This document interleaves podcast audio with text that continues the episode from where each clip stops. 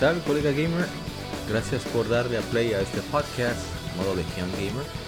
Aquí hablamos de actualidad y eventos eh, atemporales, como juegos retro. En esta ocasión este es el lado B de este podcast. Tenemos también el lado A donde hablamos de actualidad y juegos que se de aniversario esta semana. Y aquí en el lado B tratamos un tema en específico. En esta ocasión vamos a hablar sobre el PlayStation Vita por su décimo aniversario junto a unos cuantos invitados. Así que muchas gracias, espero que te quedes con nosotros y que lo disfrutes.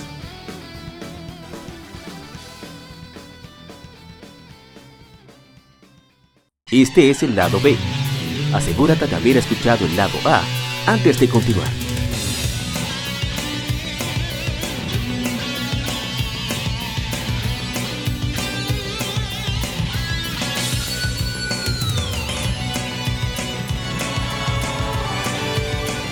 Gaming Side. Algún juego, desarrollador o editor en particular es el tema de conversación.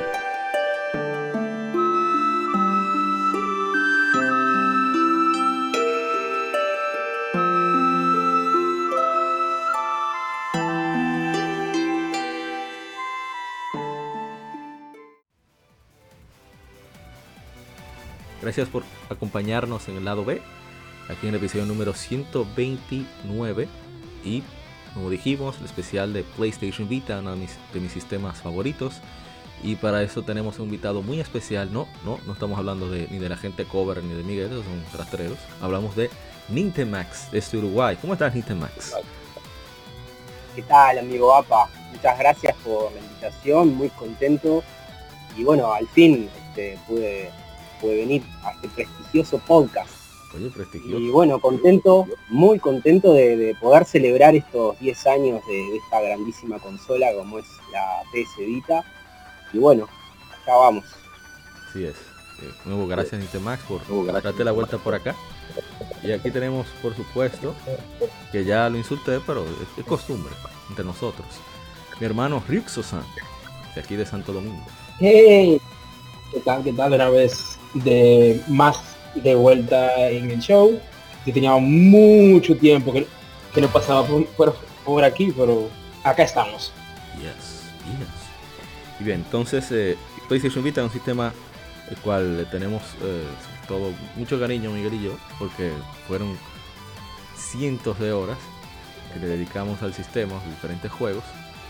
Y para su décimo aniversario que hicimos conmemorarlo como, como merece, un especial lleno de muchas historias, anécdotas, pero también de, datos duros. Y vamos a arrancar con ello de inmediato. este sistema, PlayStation Vita, primero se conoció como NGP.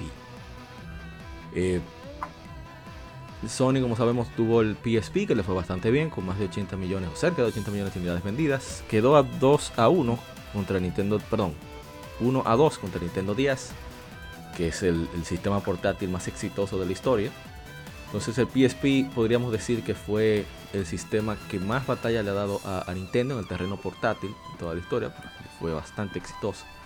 Entonces eh, luego ellos decidieron con la entrada de los smartphones y demás presentar un sistema llamado, presentó el, el, el Gran Kazirai, cual yo tengo bastante admiración. O sea, la gente tiene admiración a Iwata, merecidísimo yo también le tengo admiración a Cathy debido a que dio un revés, en no en PlayStation, en Sony en general. Llevarlo de, la quiebra llevó al éxito. Pero bueno, eso es, eso es eh, caso para un podcast aparte. El punto es que eh, ellos comenzaron a hablar del sucesor de PSP desde 2009. hablaba en Eurogamer de que iban a hacer un, aparato que utilizaría el procesador PowerVR SGX 543MP, eh, que es un poder similar al primer Xbox Luego siguieron hablando sobre eso en el 2010 y en el Tokyo Game Show se habló de que se presentó de manera interna en reuniones privadas en septiembre en los cuarteles generales en Aoyama, Tokio de, Sony. Luego comenzaron a, enviarse kits de desarrollo en diferentes desarrolladores, tanto internos como licenciatarios, para que comenzaran a hacer juegos. Incluso eh, dice que eso lo confirmó el productor ejecutivo de Mortal Kombat, Sean Hemrick, en esa época y comenzaron a aparecer prototipos de pantallas similares al diseño del PSP Go, o sea que era deslizable, pero con dos eh, análogos. Es posible que esto sea un, conseguiría prototipo que estuviera rondando por ahí.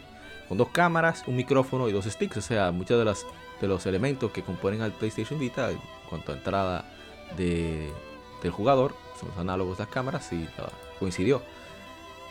Y bueno, las cuestiones de, sobrecalentamiento hicieron que, que, mejor fueran con un aparato más similar al, al PSP. Entonces en el 2010 no lo confirmó, pero eh, habló sobre su futuro hardware el que era entonces presidente del Worldwide Studios de Sony, eh, Shuhei Yoshida, que fue uno de los, de los, que más habló sobre PlayStation Vita durante toda su vida. Y hablaron de que, bueno, que están hablando del desarrollo de un futuro hardware. Y Kazuo Hirai, que claro que pensaban hacer un aparato que escalara en una demografía amplia de personas utilizando diferentes tipos de entrada, o sea, botones, joysticks, que tuviera un portátil tradicional, pero también pantalla portátil de usuarios para usuarios de smartphones. Entonces, finalmente hablaron de que tendría visuales similares a PlayStation 3. Eh, pero claro, no de manera literal, pero sí, tomó así para los medios, porque eso es lo que se buscaba en Nintendo Max. Y, bueno, hablaron de que correría a 2 GHz, eh, que no lo podría hacer debido a que la batería se gastaría bastante rápido. Y bueno, hablaron de que sería un punto medio entre PSP y PlayStation 3, que no tendría UMD y tendrían cartuchos pequeños o tarjetas de 2 a 4 GB en tamaños, al final fueron de 3.5 GB. Y bueno, se presentó finalmente en, 2000, en 2011, eh, se salió en Japón a finales de 2011, en noviembre más o menos, el nombre sería es Vita, que es el latín para vida, también es en italiano. Eh, se pensaba que se retrasaría el lanzamiento por el, el, el, gran terremoto que ocurrió en 2011 en Japón, eh, pero continuaron con la fecha. Salí, salió en febrero de 2012 en, en, todo el mundo. Uno de los problemas que tuvo, bueno, vamos a terminar mejor con los datos antes de comenzar con, con las historias. No le fue bien desde el, del inicio, fue muy por debajo de lo esperado por Sony, aunque entendible debido a la fuerte competencia de Nintendo 3DS y sobre todo de los smartphones. Recordaron que Nintendo 3DS no llegó a 80 millones de consolas, porque los smartphones fueron demasiado en esa época. Por suerte Nintendo Switch le ha ido bastante bien, porque la gente comprendió de la gran diferencia entre un aparato dedicado y ¿verdad? algo casual como los smartphones. El punto es que a pesar del lanzamiento de PlayStation Vita, que se considera uno de los mejores de la historia, con 25 juegos, muchos de ellos first party de, calidad, no hubo manera de que levantara camino. Pero eso vamos a detallarlo a medida que, volvamos a. Y bien, Señor Nintemax, ¿usted pudo conocer PlayStation Vita cuando se iba a lanzar o, o, o no sé, nociones de, de, de, después que se lanzó, a los inicios? Bueno, fíjate que no conocía toda esa historia con ese nivel de detalle que acabas de, describir.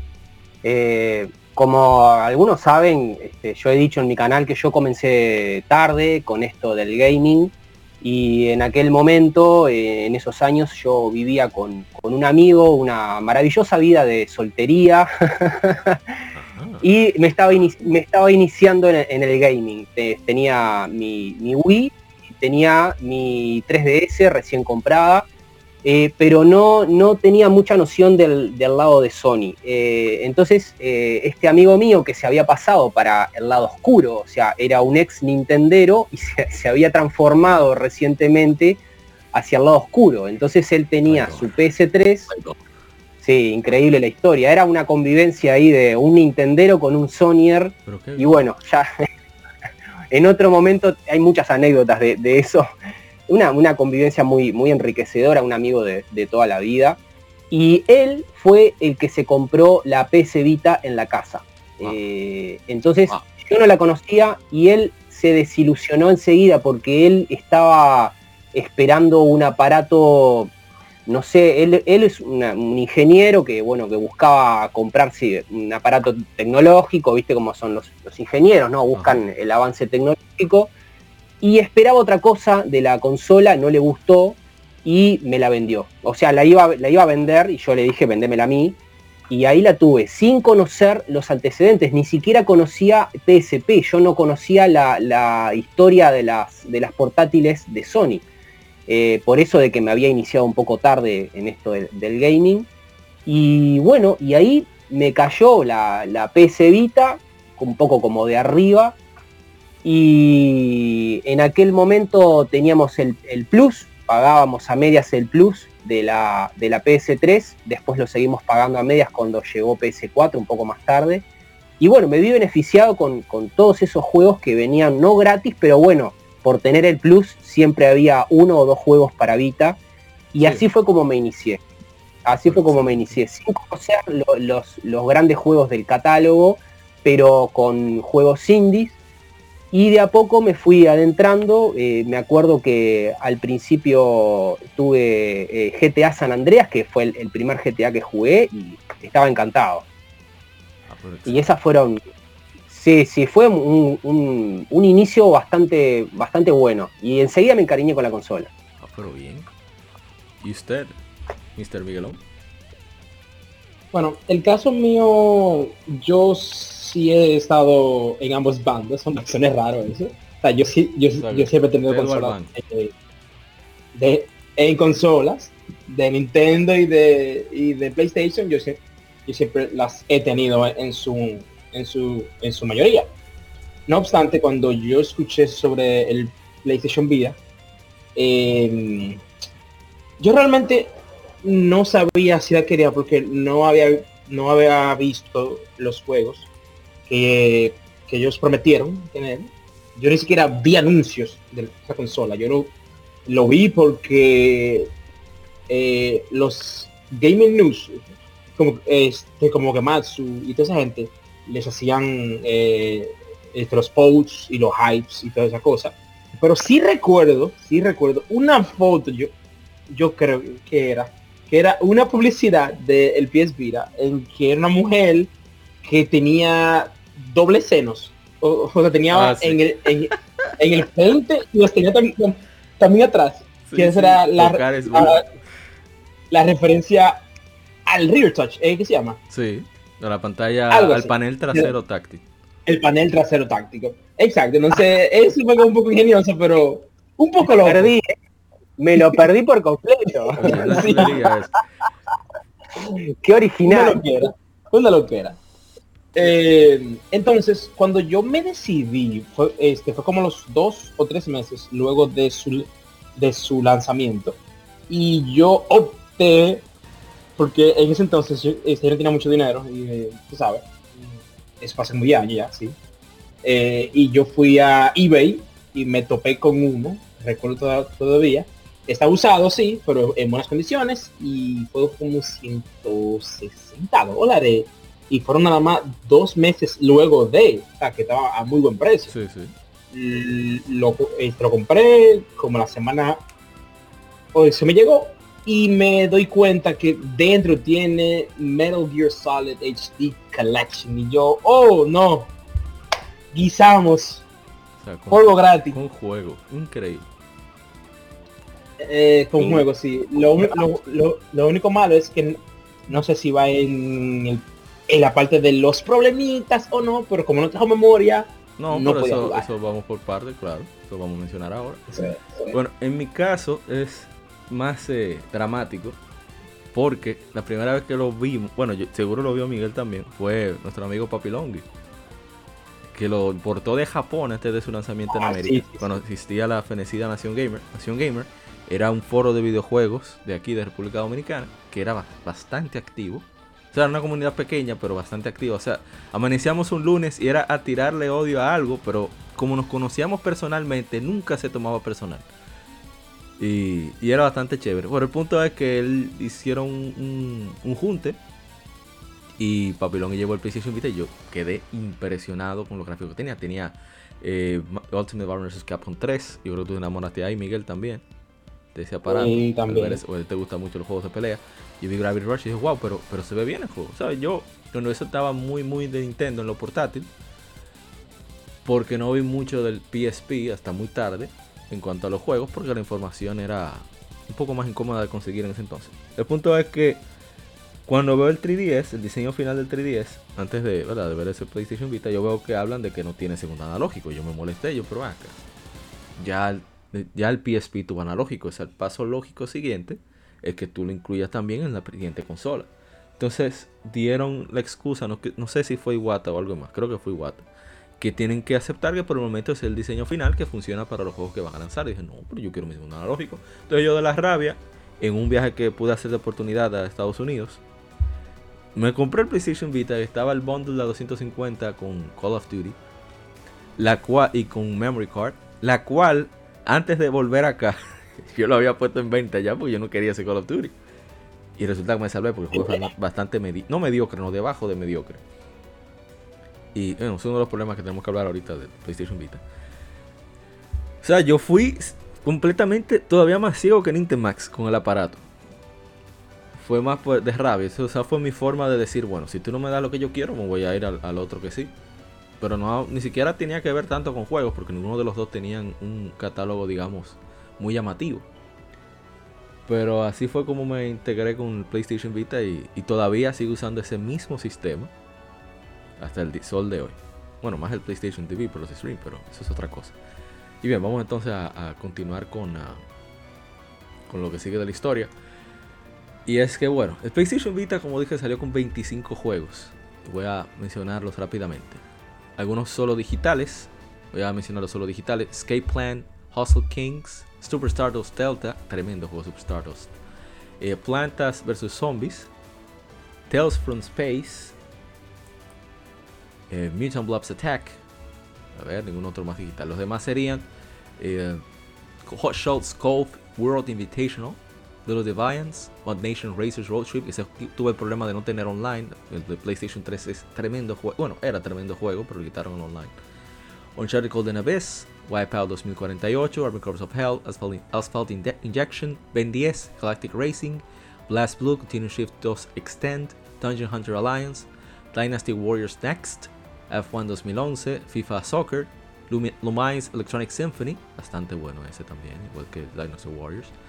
Eh, Rayman Origins, excelente. Shinobi 2 Revenge of, Revenge of Zen, eh, regular. Touch, Touch My Katamari, tremendo juego ese, se lo conseguí después, estuvo en oferta. Ultimate Marvel, vs. Capcom 3, que estaba en digital, pero por los problemas con Disney y Capcom no se ponían de acuerdo, no sé, lo tumbaron de la tienda y Virtua, Tennis 4 World Tour Edition. Y luego salieron más juegos dentro de ese periodo de lanzamiento, como Gravity Rush, MLB 12 The Show, Reality Fighters, Unit 13. Hey, jugamos mucho veces, Miguel, Unit 13. No lo terminamos, pero lo dimos durísimo. Sí, eh, Lego Harry Potter Years 5 a 7. Eh, Disgaea 3 Absence of Detention, tremendo juego. Sí. Ninja Gaiden Sigma Plus. Y yo loco, todavía me quedé sin el juego. Miguel, ¿sabes lo que es? Esperándolo. Sí. comprar. Rich Racer, eh, Silent Hill, Book of Memories y Supremacy MMA, o sea, artes marciales mixtas, unrestricted. Y bien, o sea, un catálogo impresionante. Y estaba viendo... ¿Ah? ¿No salió un juego que era como de, este, fighting y que era como que tú te tirabas una foto? Ese es Reality Fighters. Ah, ese. Sí. Era, es, eso era malito, pero es interesante. Sí, sí, tratar de aprovechar el sistema. Estaba escuchando un en, Twitter, uno de los eh, más apoyados PlayStation Vita, de manera bastante, eh, ¿cómo decir?, ecuánime, porque lo que había malo que había que decir lo decía. Eh, y él estaba diciendo que uno de los problemas es que en lugar de Sony lanzar esos 25 juegos de lanzamiento, debió de esparcirlos más o menos como, como hizo Nintendo con el Switch. Que al principio el Switch no tenía tantos juegos, pero una semana salía un juego más o menos importante, otra semana salía un juego buenísimo, otro sería un juego más o menos regular. Y así mantenía el interés de la gente por un mayor tiempo. Porque total, la gente no va a comprar todos los juegos, nunca lo hace. Y quizás eso le hubiera ayudado un poquito a mantener el interés al inicio de, los gamers. Pero las cosas fueron como fueron. Al principio hubo mucho apoyo de parte de, bueno, no digamos apoyo, un apoyo más o menos por encima del promedio de parte de Sony con comerciales, como lo que mencionó Miguel, de la, dama con, con, dos pares, para dejarlo así, eh, frontal y, ¿verdad? y parte atrás. Y, pero él nunca llegó a despegar el sistema. Y uno de los problemas que llegaron desde Japón a través de los medios, los medios fueron uno de los culpables de la mala fama del PlayStation Vita, es el, el precio de las memory cards. Eso es una realidad innegable, que son unas tarjetas de memoria regulares a un sobreprecio, aunque tiene su justificación medio comprensible, fue una gran causa de, de, su, de su poco éxito. Bueno, que es su poco éxito, de no alcanzar éxito. ¿eh? ¿Cómo? Yo nunca lo entendí, o sea, No, la razón las del- memory cards- eh, por qué no usaron una, una micro SD o una SD. El miedo del hack. Ese fue el miedo. Lo que le pasó con PSP en Occidente, sobre todo. Eso fue lo que hizo que Ah, ellas decidieran crear una tecnología que les ayudó en principio a, a protegerse de los hackers. Y además lo que pasó también en 2011, acuérdate la- el, ataque eh, de PlayStation Network, 23 días sin conexión online que tuvo Sony y le causó muchísimas pérdidas. Entonces ellos estaban temerosos con eso y por eso hicieron la memory card con, con una especie de DRM integrado. Acuérdate que un juego usado tú no... eh, Era un lío para Uno podía tú mm, sacar trofeos. usarlo, yo no- ¿Va a decir algo, Nintendo? Incluso, Hello. bueno, incluso yo recuerdo que los, los juegos tenían un online pass, que tú tenías que comprarse, Sí. porque si no, no te funcionaba. Eso era horrible. ¿Vas a decir Intermax algo? No, no, en realidad creo que eh, es común a, a- a muchas consolas que en sus inicios eh, tengan estos vericuetos, ¿no? O sea, también pasó con 3DS. Sí. Eh, Y también es, eh, yo siempre entendí que eso era una excusa bastante valedera, lo de, lo de la competencia que estaba creciendo de los teléfonos Sí. celulares, ¿no? de las tablets y todo eso. Eh, sin embargo, a mí me pareció muy interesante la apuesta que hizo Sony, pero no era su mercado. Yo creo Sí. que en ese momento no era una apuesta para llevar la potencia gráfica y la, y la gran capacidad de las consolas de sobremesa que ellos están históricamente han hecho, llevarla a la, a la portabilidad. Lo hicieron de una manera maravillosa porque la Vita es tremenda consola, pero no es el mercado. No, y- Entonces, Y aportando lo que dices, más que la apuesta por el poder es la manera de venderlo. Porque el problema es que al inicio comenzar tratando de impactar, por verdad hay que llamar la atención con las ventas. Hablaron de, ah sí, eh, ten una consola portátil, ten una consola eh, de sobremesa en tus manos. Ese fue el grave error, porque eso fue lo que se quedó en la mente de la gente. Y eso creó expectativas que eran imposibles de cumplir. O sea, eh, eh, de nuevo, cito a Too Old for Gaming, así se llama. 2 Old 4 Gaming. Es un británico que, que tiene un libro llamado eh, Vita Means Life, sobre toda la historia de PlayStation Vita con muchos detalles. Tiene un canal de YouTube también que explica mucho. Entonces, él decía que llegó a un punto tal que los medios se pasaron de, de ¿cómo decimos? Aquí decimos, no, se pasaron de piquete, o sea, se fueron más allá.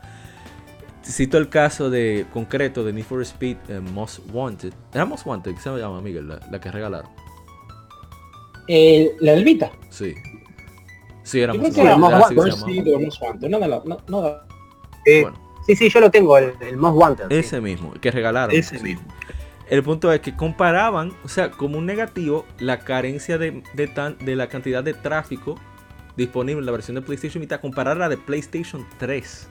O sea, comparando un portátil con un casero. Y les restaron puntos por eso, lo cual no es justo. Entonces, eso fue creando esa cadena de negatividad ante el sistema. Claro, gran parte de ello bien ganado, porque Sony prometió lo que no debió prometer. Y el precio de las memory cards, que aunque cuando salieron aquí en, en Occidente, estaban menos caras, si esa es la palabra correcta, la frase correcta, menos caras que en Japón, eran caras, mientras que el 3DS, con- de todas ¿Eh? formas exacto, era eran, demasiado. eran. SD estándar. Porque Nintendo sabía que al final el negocio eran los juegos, no tanto sacarle dinero a los accesorios. Y esa es otra situación. Nintendo tiene la ventaja, increíblemente, a pesar de ser una empresa, digamos, en tamaño más pequeña, del gran éxito cosechado con, o sea, con éxito, no solamente éxito, el gran ingreso que obtuvo de las ventas de, Nintendo 10 y Wii. Fue un éxito rotundo por la política de Nintendo de no de sacar consolas sin pérdidas. Que no sucedió con 3DS, donde hizo el sacrificio honorable Iwata de reducirse su sueldo y su ganancia, con tal de, de- de cumplir las expectativas que debían con el 3DS. Y al final funcionó, no fue hasta a largo plazo, aunque le costó, ¿verdad?, su salud, probablemente eso. Pero en fin, eh, Sony ya perdía con el PlayStation Vita, viene Nintendo y en el mismo 2011, no sé si se acuerdan, anunciaron, ok, de 250 perdón, 250, 180, 170, 170. Eran 80 dólares que rebajaron. Y aquí compró sí, el programa Embajador. Comenzaron de una vez las ventas a, subir. Entonces, lo que al principio se veía bien, pues ah, pero mira, PlayStation Vita tiene más eh, mejores especificaciones técnicas, vamos a pasar por ahí ahora, que Nintendo 3DS. Sin embargo, eh, PlayStation Vita está al mismo precio, 250 dólares. eso hacía ver, hacía ver bien al PlayStation Vita. Pero en cuanto el Nintendo 3DS bajó su precio, ya el PlayStation Vita se veía caro. Ey, ¿y tú no lo bajas? ¿Qué fue? No, lo hizo porque no podían perder más. Bueno, antes de pasar por ahí, vamos a hablar del hardware rápidamente. Para sacar eso, eso de por medio. a mí me gusta salir de, lo de hardware, la parte técnica rápido, porque aquí ninguno es Ninguno no. No nos interesa tanto las explicaciones técnicas, pero hay que mencionarlas. Eh, el Vita contiene varias entradas, de, varios métodos de entrada, un diseño ovalado, muy similar al del, la del PSP. Eh, una pantalla de 5 pulgadas, UHD OLED eh, capacitiva, táctil, en el centro del aparato. Tiene dos sticks, un D-pad, uno de los mejores de la historia, ese D-pad. Un estándar de botones, botones estándar de PlayStation, triángulo, círculo, cruz y cuadrado, o X, aquí le decimos X. Eso de cruz todavía yo no me entra en la cabeza, yo lo lamento. X. La X. Sí. Me dicen X allá, en, Uruguay, Intermax. Por, por supuesto. Y como debe de ser, eso de cruz nada más se le ocurre a un loco. Pues sí, L y R, eh, botones de, botón de PlayStation, que es para el menú, y el Start y Select. También pues, cierta sensibilidad de, de, de motion, con el mismo sistema Six Axis de control de PlayStation 3, eh, o sea, de giroscopio y acelerómetro. Y aparte de eso tiene un touchpad secundario, un, panel táctil en la parte de atrás que mencionó Miguel ahorita. También tiene eh, bocinas estéreo, micrófono, Wi-Fi, Bluetooth 2.1, dos cámaras eh, de 0.3 megapíxeles.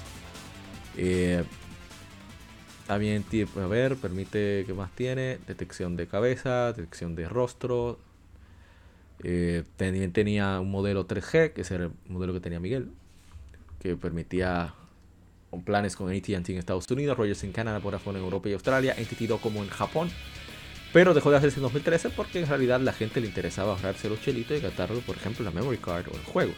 Eran 50 dólares de diferencia, los 150 dólares el Wi-Fi, el 300 el, el 3G. ¿Qué decías? Y yo no creo que, o sea, no creo que la, la conectividad 3G en ese entonces fuese como que suficiente para jugar sin lag. También juegos que hacían una especie de sacrificio como Wipeout y Little Big Planet, PlayStation Vita, que por cierto cerraron los, los servidores el año pasado, lamentablemente.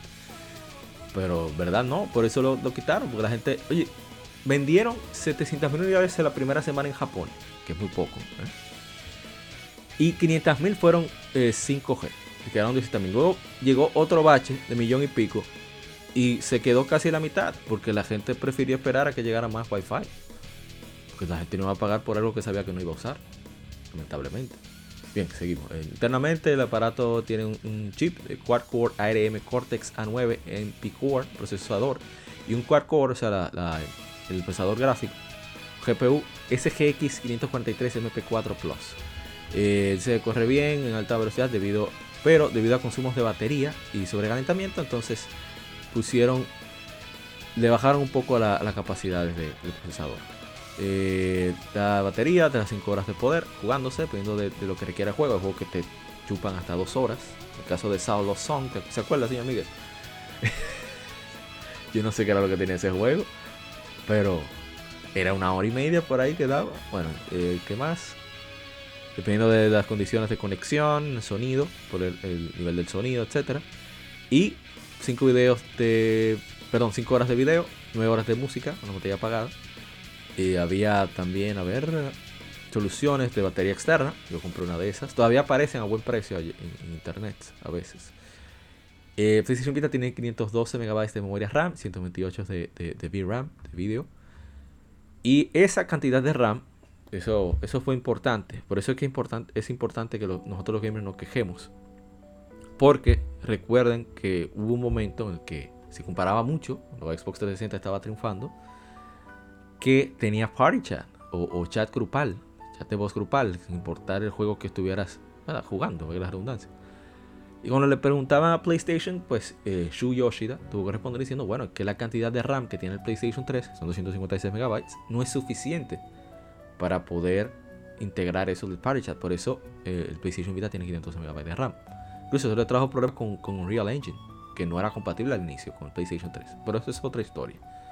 Eh, a ver, estaba en unas memorias flash, la- el software de PlayStation Vita, eh, llamada PlayStation Vita Game Cards, tarjetas de juego, no usaban UMD.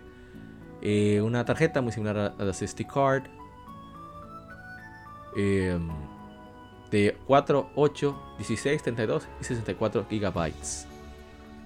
Sin importar la cantidad de espacio que tuviera, solo podría albergar 500 eh, archivos, digamos, y 500 aplicaciones y juegos. Y, bueno, eh, era compatible con, Remote Play de PlayStation 4. Hubo un modelo revisado llamado Slim con pantalla LED, perdón, LCD. Y el famoso PlayStation TV, que vamos a detallar eso más tarde. Eh, ¿Qué más? Ya de los técnicos, hablamos de sobre el Nintendo 3DS, la pantalla que tuvo un poquito. No sé, ¿qué podemos abundar? ¿Los juegos? ¿O lo que Oh, Vamos a entrar a los juegos ahora, a los juegos primero. Yo, yo recuerdo que cuando tuvieron mi hermano Miguel y, Dark Devil, lamentablemente no, no pudo participar, el Mocha Foundry, pero si no lo recuerdo, que estaban con eh, Ragnarok Odyssey Ace. Qué risa me daba eso. Oh, no. El juego es un juego por encima ¿verdad? del promedio, un juego de qué sé yo, 75 por ahí. Pero había amigos, citando a nuestro hermano Cero, que, que, que- Influenciado. sí, sí, que se volvió loco y hasta vendió el, el físico por conseguir el digital. No, no, no. Él la preordenó de manera física y como vio que él tenía que esperar como algunos dos o tres días más para que le llegue, e- él se, se alocó, la compró digital y después le llegó la, la física y, re- y resultó que Ragnarok. Sí, Ragnarok Odyssey, la verdad no era la Ice, era normal. Es un juego que se nota que se fue hecho medio a las prisas. Tiene su, su sistema de gameplay bastante... Bueno, vamos a abundar mucho. La cuestión es que eso ya comenzó a darle como un bajón a PlayStation Vita en general. Entonces sale también Fantasy Star Online 2 en PlayStation Vita en Japón. Nosotros nos volvimos locos porque jugamos muchísimo Fantasy Star Portable 2. Te lo recomiendo, algún día lo puedes probar, Intemax. Fan- Fantasy Star Portable Star. Portable 2, bastante bueno. ¿Cómo no? Sí, y entonces estábamos esperando eso y al final Sega nunca dio, nada más sacaron una página diciendo que el juego venía. Óyeme, aún lo, aún lo recuerdo. Febrero 19, 2012. Estaba la página en, en inglés ahí, busy, Sí. eso viene. Y se tomó li- literalmente, ¿cuánto? Como Como 10 nueve, años. años, Oh, sí. 9 años en salir y ni siquiera fue en el play, en el, en el video. Ya lo sabes. Claro, entendible porque no salió, obviamente. Pero, ¿qué decir? Eh, entre eso y... Ah, bueno, vamos a hablar de eso, del desencanto. El precio de las memory cards. ¿Qué te pareció eso, Nintemax? El precio de las memory cards. Sobre todo en, en tu país, que, que todo tiene un mayor aumento por lo de la distancia y demás. No, sí, yo en realidad no, no tuve el problema del, tamaño de la capacidad de la consola hasta hace unos años que me entré a entusiasmar y empecé a, a buscar más juegos. Y, ahí me enteré de, o sea, ahí empecé a ver que era imposible. Y aquí nosotros tenemos eh, muchas limitaciones con, con las compras este, hacia el exterior, entonces bueno, comprar algo te implica sacrificar otra compra. Y bueno, al final nunca compré. Al final, nunca, jamás me compré una, una, una tarjeta de memoria para, para que, que la, la sigo necesitando, porque mi, mi PC Vita está llena de juegos y tampoco son tantos. Y me he perdido de muchos por, por bueno, por porque no, es imposible. Sí, no, no, Este- la capacidad. es un problema. Pero fíjate que yo te quería comentar otra cosa eh, hace un rato porque, bueno, como, como, te, como les decía que yo no, como que no la había conocido a la consola, no tenía mucha noción de, de- la historia de, Sony en, ese aspecto, de repente me cae una consola este, y a mí me, sorprendió eh, la Vita, a mí me pareció un consolón. y yo no estaba en, las dinámicas, no tenía noción de las dinámicas del mercado, de las quejas de los usuarios, de, la, del ímpetu que tenía Sony para, no sé si era una necesidad que tenía de, lanzar una portátil para competir con, con 3DS o, de una necesidad de, demostrarse a sí mismo que también podían lanzar un, producto de, esta, de, estas capacidades. A mí me, me pareció un consolón y yo tuve las dos, tuve 3DS también y creo que este, eh, fue una pelea perdida desde el inicio porque ya 3DS nacía con, el precio ya, no, nacía con el precio más bajo, pero bueno, se bajó después. Y ya eso, ya creo que le jugó todo en contra. Por más que, que, la propuesta de los juegos, todos esos juegos que mencionaba, son todos juegazos. Y yo tuve muchos este, desde el inicio. Este, estuve Gravity Rush, estuve este, Dynasty, Warriors, no son unos juegazos. Este, y, sin embargo, aún así con esa propuesta de, todos esos juegos, este, no tuvo éxito. Yo creo que ni siquiera teniendo una, una, una, una tarjeta Uncharted. Ni eso. continúa, continúa. ¿Aló? No te escuchamos, ah. Max.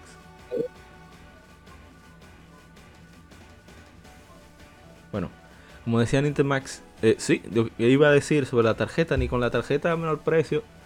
Puede ser que no, porque el problema es que Nintendo trabajó para posicionar nuevamente al 3DS. Eh, o sea, en el mismo 2011 salió, escuchen bien. Supone que esto es un especial de PlayStation Vita, pero hay que decir las cosas como son. Super Mario 3D Land, que fue un exitazo. Y Mario Kart 7. Están así que Nintendo Japón, Nintendo eh, Analysis Development, llamó a Retro, Retro Studios en Texas para que les hiciera el favor de completar, ayudarles a completar los, perdón, Las, pistas clásicas de, Mario Kart 7 para tener ese juego listo ese año para para causar el revés con respecto a la percepción de Nintendo 3DS. Eh, sigue, sigue Nintendo Max, ¿qué vas a decir? No, no, se me cortó la comunicación. Este, no, no, eh, sí, te sigo, te sigo. Eh, yo creo que era, un mercado que ya, el de, las portátiles, el de las portátiles ya es un mercado que es muy difícil entrarle y yo creo que el de la, de la competencia de los teléfonos celulares puede ser un poco válida, pero no, dieron con la talla de lo que es el mismo mercado. Y aparte de eso, de que eh, pues, Nintendo estuvo dispuesta, o sea, desde la, misma cabeza y guata, hacer ese sacrificio que mencionamos antes. Sony no estaba en esa posición. Sony desde el PlayStation 3 aparte de causada por el PlayStation 3, que le tenían pérdidas de más de 300 dólares por cada consola durante el primer año. O sea, un Blu-ray costaba 1000 dólares y el PlayStation 3, un reproductor aparte, y el PlayStation 3 estaba a 600 dólares. O sea, perdían más de 300 dólares. Y era una consola de videojuegos también. Entonces, entre toda esa pérdida, más Sony Pictures no estaba produciendo. Sony Music estaba ahí más o menos. Las vallas estaban yendo por el caño, como dicen en otros países no tenían cómo poder solventar lo de PlayStation Vita. O sea, ellos entraron sin nada de respaldo. Eh, ni en lo económico y quizás en, lo anímico tampoco. O lo lograba o se quedaba. Sí, entonces eh, al final, bueno, estamos adelante, no, vamos a llegar al final todavía. Lo bueno fue que como, aunque no lo crean, Sony sigue siendo la empresa japonesa el sol de hoy. Siguieron apostando de cierto modo para mantener la presencia y las relaciones, porque las relaciones, a veces hay sacrificios que no son sacrificios, por tú mantener relaciones a largo plazo. Muchos licenciatarios, que hay por ahí fue que yo me alegré con, el PlayStation Vita, ahí fue que yo me emocioné, como, siguieron apoyando el sistema, porque veían salida tanto en Japón como en, el exterior, en el resto del mundo. O sea, cito el caso de Persona 4 Golden pero más que nada en Japón, ¿no? Sí, sí, sí. mucho más acentuado en Japón. En Japón yo recuerdo muchos años que yo este, seguía semana tras semana las cifras de ventas y PS Vita vendía siempre bien todas las semanas. No, y, Este, y no, y- o sea, no me refiero tanto a esas ventas de mucho éxito, sino a las ventas suficientes para las editoras según su tamaño. O sea, somos editoras más pequeñas como Nisa, como Koei, bueno, Koei Tecmo no es tan pequeño, pero algunos de los juegos que lanzaban, Exit, que con las cifras que permitía PlayStation Vita, sí hacían su, como decimos en nosotros los, los- bueno, todos los hispanohablantes, hacían su agosto. Y porque hay muchos de esos juegos, por el renombre de los, de las- de los juegos marca Nintendo, no tenían chance, era muy difícil. Era, bueno, muy difícil, no, era más difícil. Yo Entonces- creo también que le daba eh, una gran ventaja al Vita, era que lo que el usuario quería de ella, por lo menos siendo re- es realista, lo hacía muy bien. Sí, ¿Y de qué se alimentaban dichos usuarios? juegos De raros. lo que son los RPGs, los juegos, los, los nichos, por así decirlo, y específicamente los hunting game. No estaba el más importante, pero eh, habían muchos, pero muchos clones, que es una feo que te decir que clones, pero eran juegos ya este, en sí, muy buenos, y que yo los pude conocer porque, o sea, por la falta de un Monster Hunter, yo conocí Tokiden y Sí. conocí Soul Sacrifice, Freedom Oh, Wars, todo eso es oro puro. Y ese fue el asunto, que quizás los juegos eh, primarios no, no tuvo como ese, ese, ese gran apoyo. Eh, también hubo un manejo muy diferente entre Europa y, y Occidente. O sea, en Europa constantemente le hacían su, su, su ¿cómo decir? sus comerciales, sus ofertas, te traían un, un juego con, perdón, el aparato con un juego y una memory, memory card de 8 gigabytes, mientras que en, en América no se veía eso. O sea, América estaba muy enfocado Me en... recuerdo Sí, que este, yo recuerdo que en, en Europa le daban los mejores bundles en cuanto Exacto. a juegos incluso. O sea, el mayor incentivo siempre ha estado en Europa y es por la noción que dicen este, algunos, que es que en Europa no se compra físico. no, no, No, sé si digital. es cierto. Perdón, di, di- di- No, que no se, no se compraba tanto, ya digital O sea, está acabando con todo. Sí, sí, sí, pero en esa época era, in- eh, era increíble todo lo que le daban por ningún pre, o, sea, por, nada adicional en cuanto al precio. Y ni así. Era, increíble. No, no, mira, en el mismo 2012, o sea, estamos hablando de sonido de lanzamiento para Occidente. En Japón fue a finales de 2011. Salieron, oye qué jueguito, oye qué línea de jueguitos. Gravi- Gravity Rush, Little Big Planet, Sonic and All Star Racing Transform, que llegamos a jugar como de 7 una vez en local. Persona 4 Golden, y uno que quizá no es gran cosa, pero es importante, o sea, digo a nivel técnico. Assassin's Creed 3 Liberation. El juego que fue ¿verdad? Que le recibió premios por su guion y eso.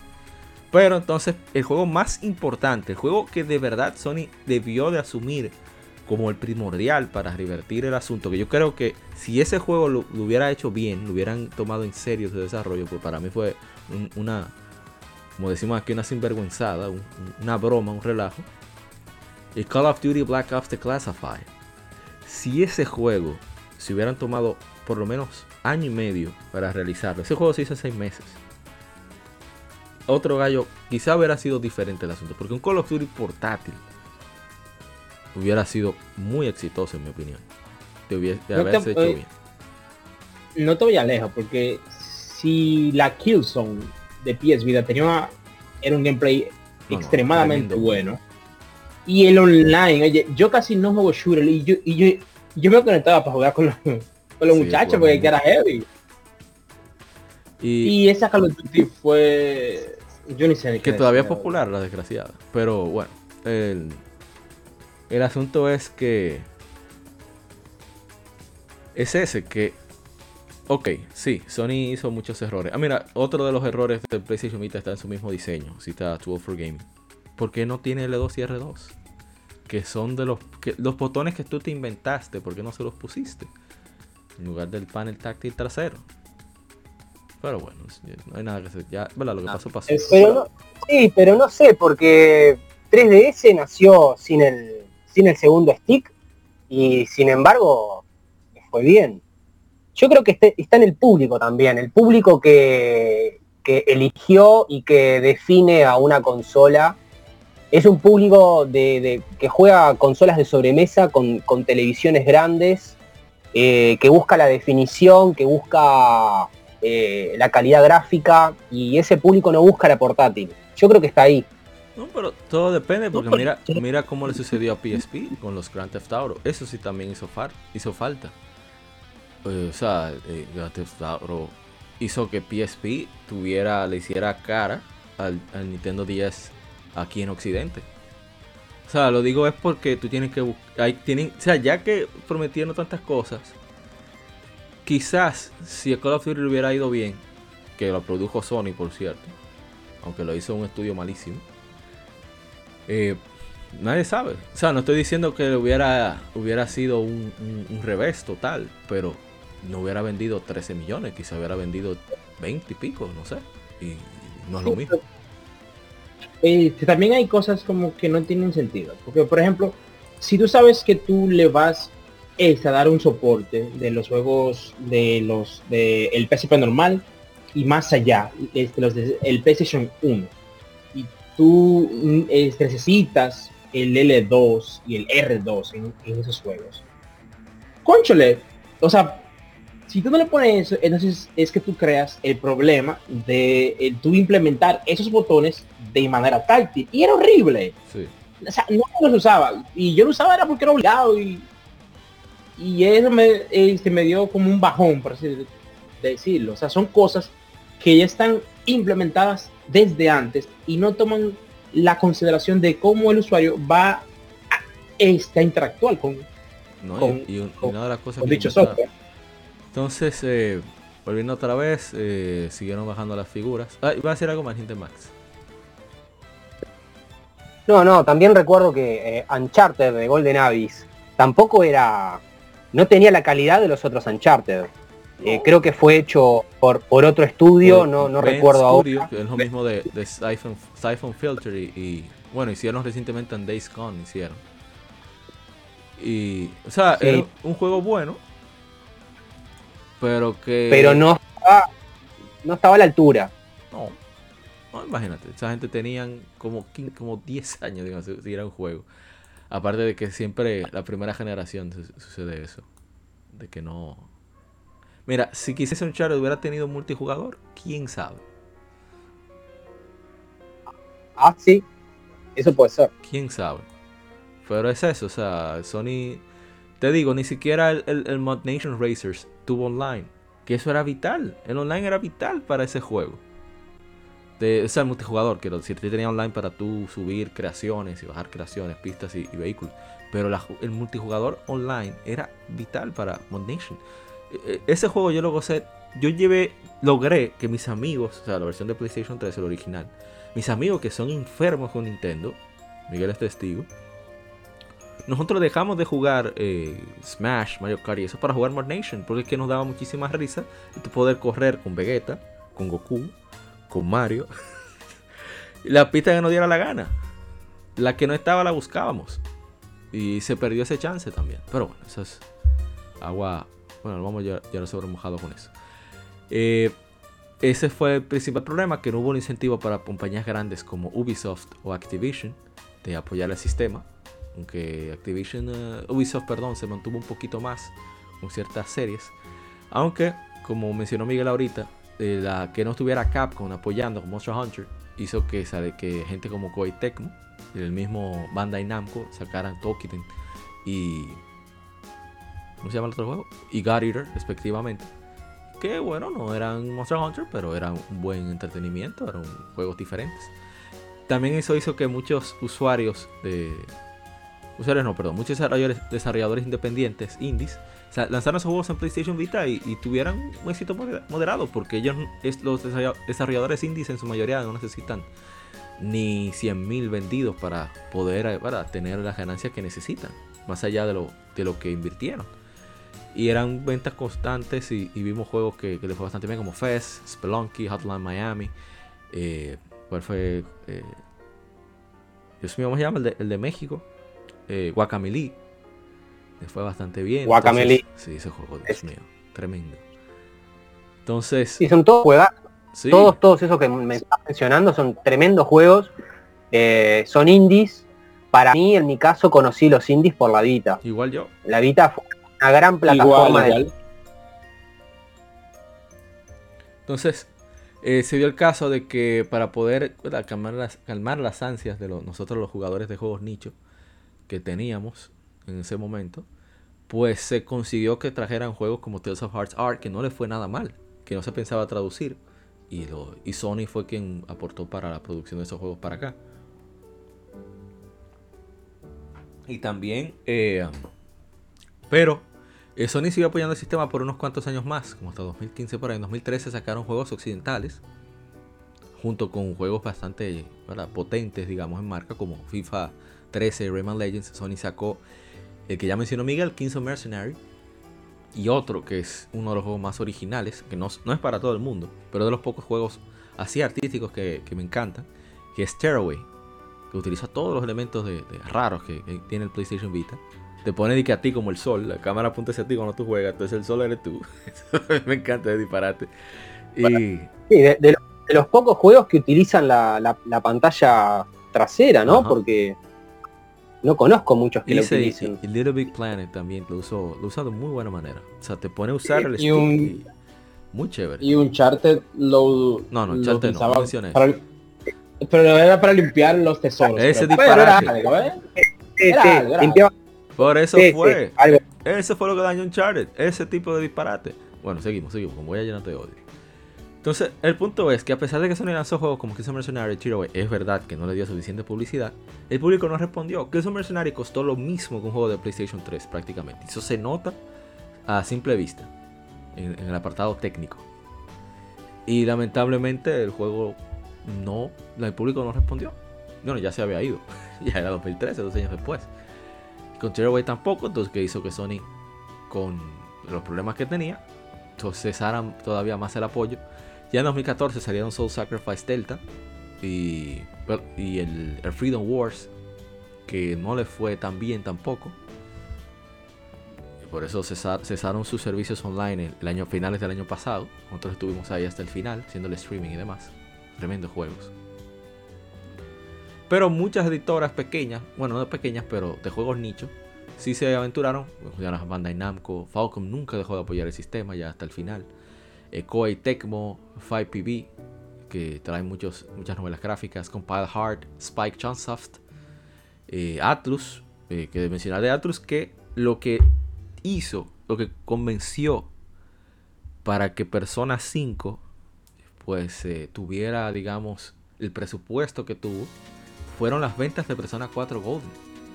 Porque fue el primer, primer juego de Shin Megami Persona que llegó al millón de unidades vendidas. Fue Persona 4 Golden de PlayStation Vita. Es irónico es que ninguna de la- las de PlayStation 2 lo logró. Ya de PlayStation Vita sí. Porque ese era el juego referencia. Ah, eh, no, ¿y qué hay en PlayStation Vita? No decía Persona 4 Golden. Que tiene un PlayStation Vita es como tener un Nintendo Switch sin Mario Kart 8 Deluxe. O sea, es que no, eso va junto. PlayStation Vita va con Persona 4 Golden. Nintendo Switch va con Mario Kart 8 Deluxe. Entonces, luego sacaron juegos como Final Fantasy X, X, eh, eh, XX2 HD Remaster. Entonces siguieron saliendo juegos como Atelier, Is, Danganronpa, Persona y por supuesto mi querida Legend of Heroes Trails. Que aparte también estaba la retrocompatibilidad con juegos de PSP, que eso también ayudó a que los amantes de RPG nos fuéramos para allá, nos quedáramos ahí tranquilamente. Incluso hasta Miguel, que vive saltando de sistema en sistema, se quedó un buen tiempo ahí. ¿Eh, Miguel? Yo, en, en donde estén los RPG, yo estoy ahí. Entonces, el Vita me daba eso. Aunque en el 3DS había muchos, pero Sí. muchos RPG. eh, de calidad, un por ejemplo como que más, más parecido a una consola de mesa, estaba nada más en, en el Vita. Sí. Y, y eso era lo que me gustaba. Y bueno, volviendo a. Vamos a ir con anécdotas. Ese primer año de Sí. PlayStation Vita. Muchos, muchos RPG, muchos RPG estratégicos también habían en Vita Sí, que no llegaron a está 3. allá. Y demás. No, pero creo que tú vas a seguir hablando. Yo lo que estoy comentando, lo que tú haces. Este yo No, le- dale, dale, dale.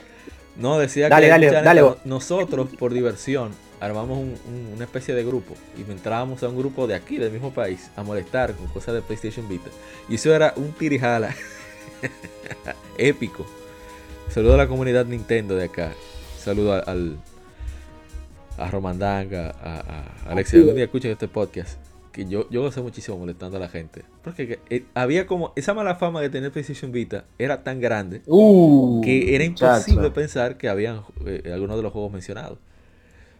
Y E Incluso, incluso, nosotros íbamos a, la- a las convenciones, a los, a, a la- los- a la ju- a a las los juntas, juntes sí, a las de reuniones. 3DS. Las reuniones de, de 3DS con, con, con Vita. Y todo, y todo el mundo se quedaba como que, hey, esa es la PlayStation Vita. De- de- de- déjame verla. Y tiene juegos. Y ellos mismos se decían de que, wow, pero se ve muy bien, pero los juegos. Sí. Entonces cuando sacábamos los juegos, fue, oh, pero tiene juegos. Y es que Sony no. Es No que ya ahí creo que ya estaba el mito de que no tenía juegos, lo cual es mentira. Sí. Pero es increíble cómo este mito fue creciendo con los años, es impresionante, pero eh, eh, Vita tiene más juegos que 3DS. Sí. O sea, sí.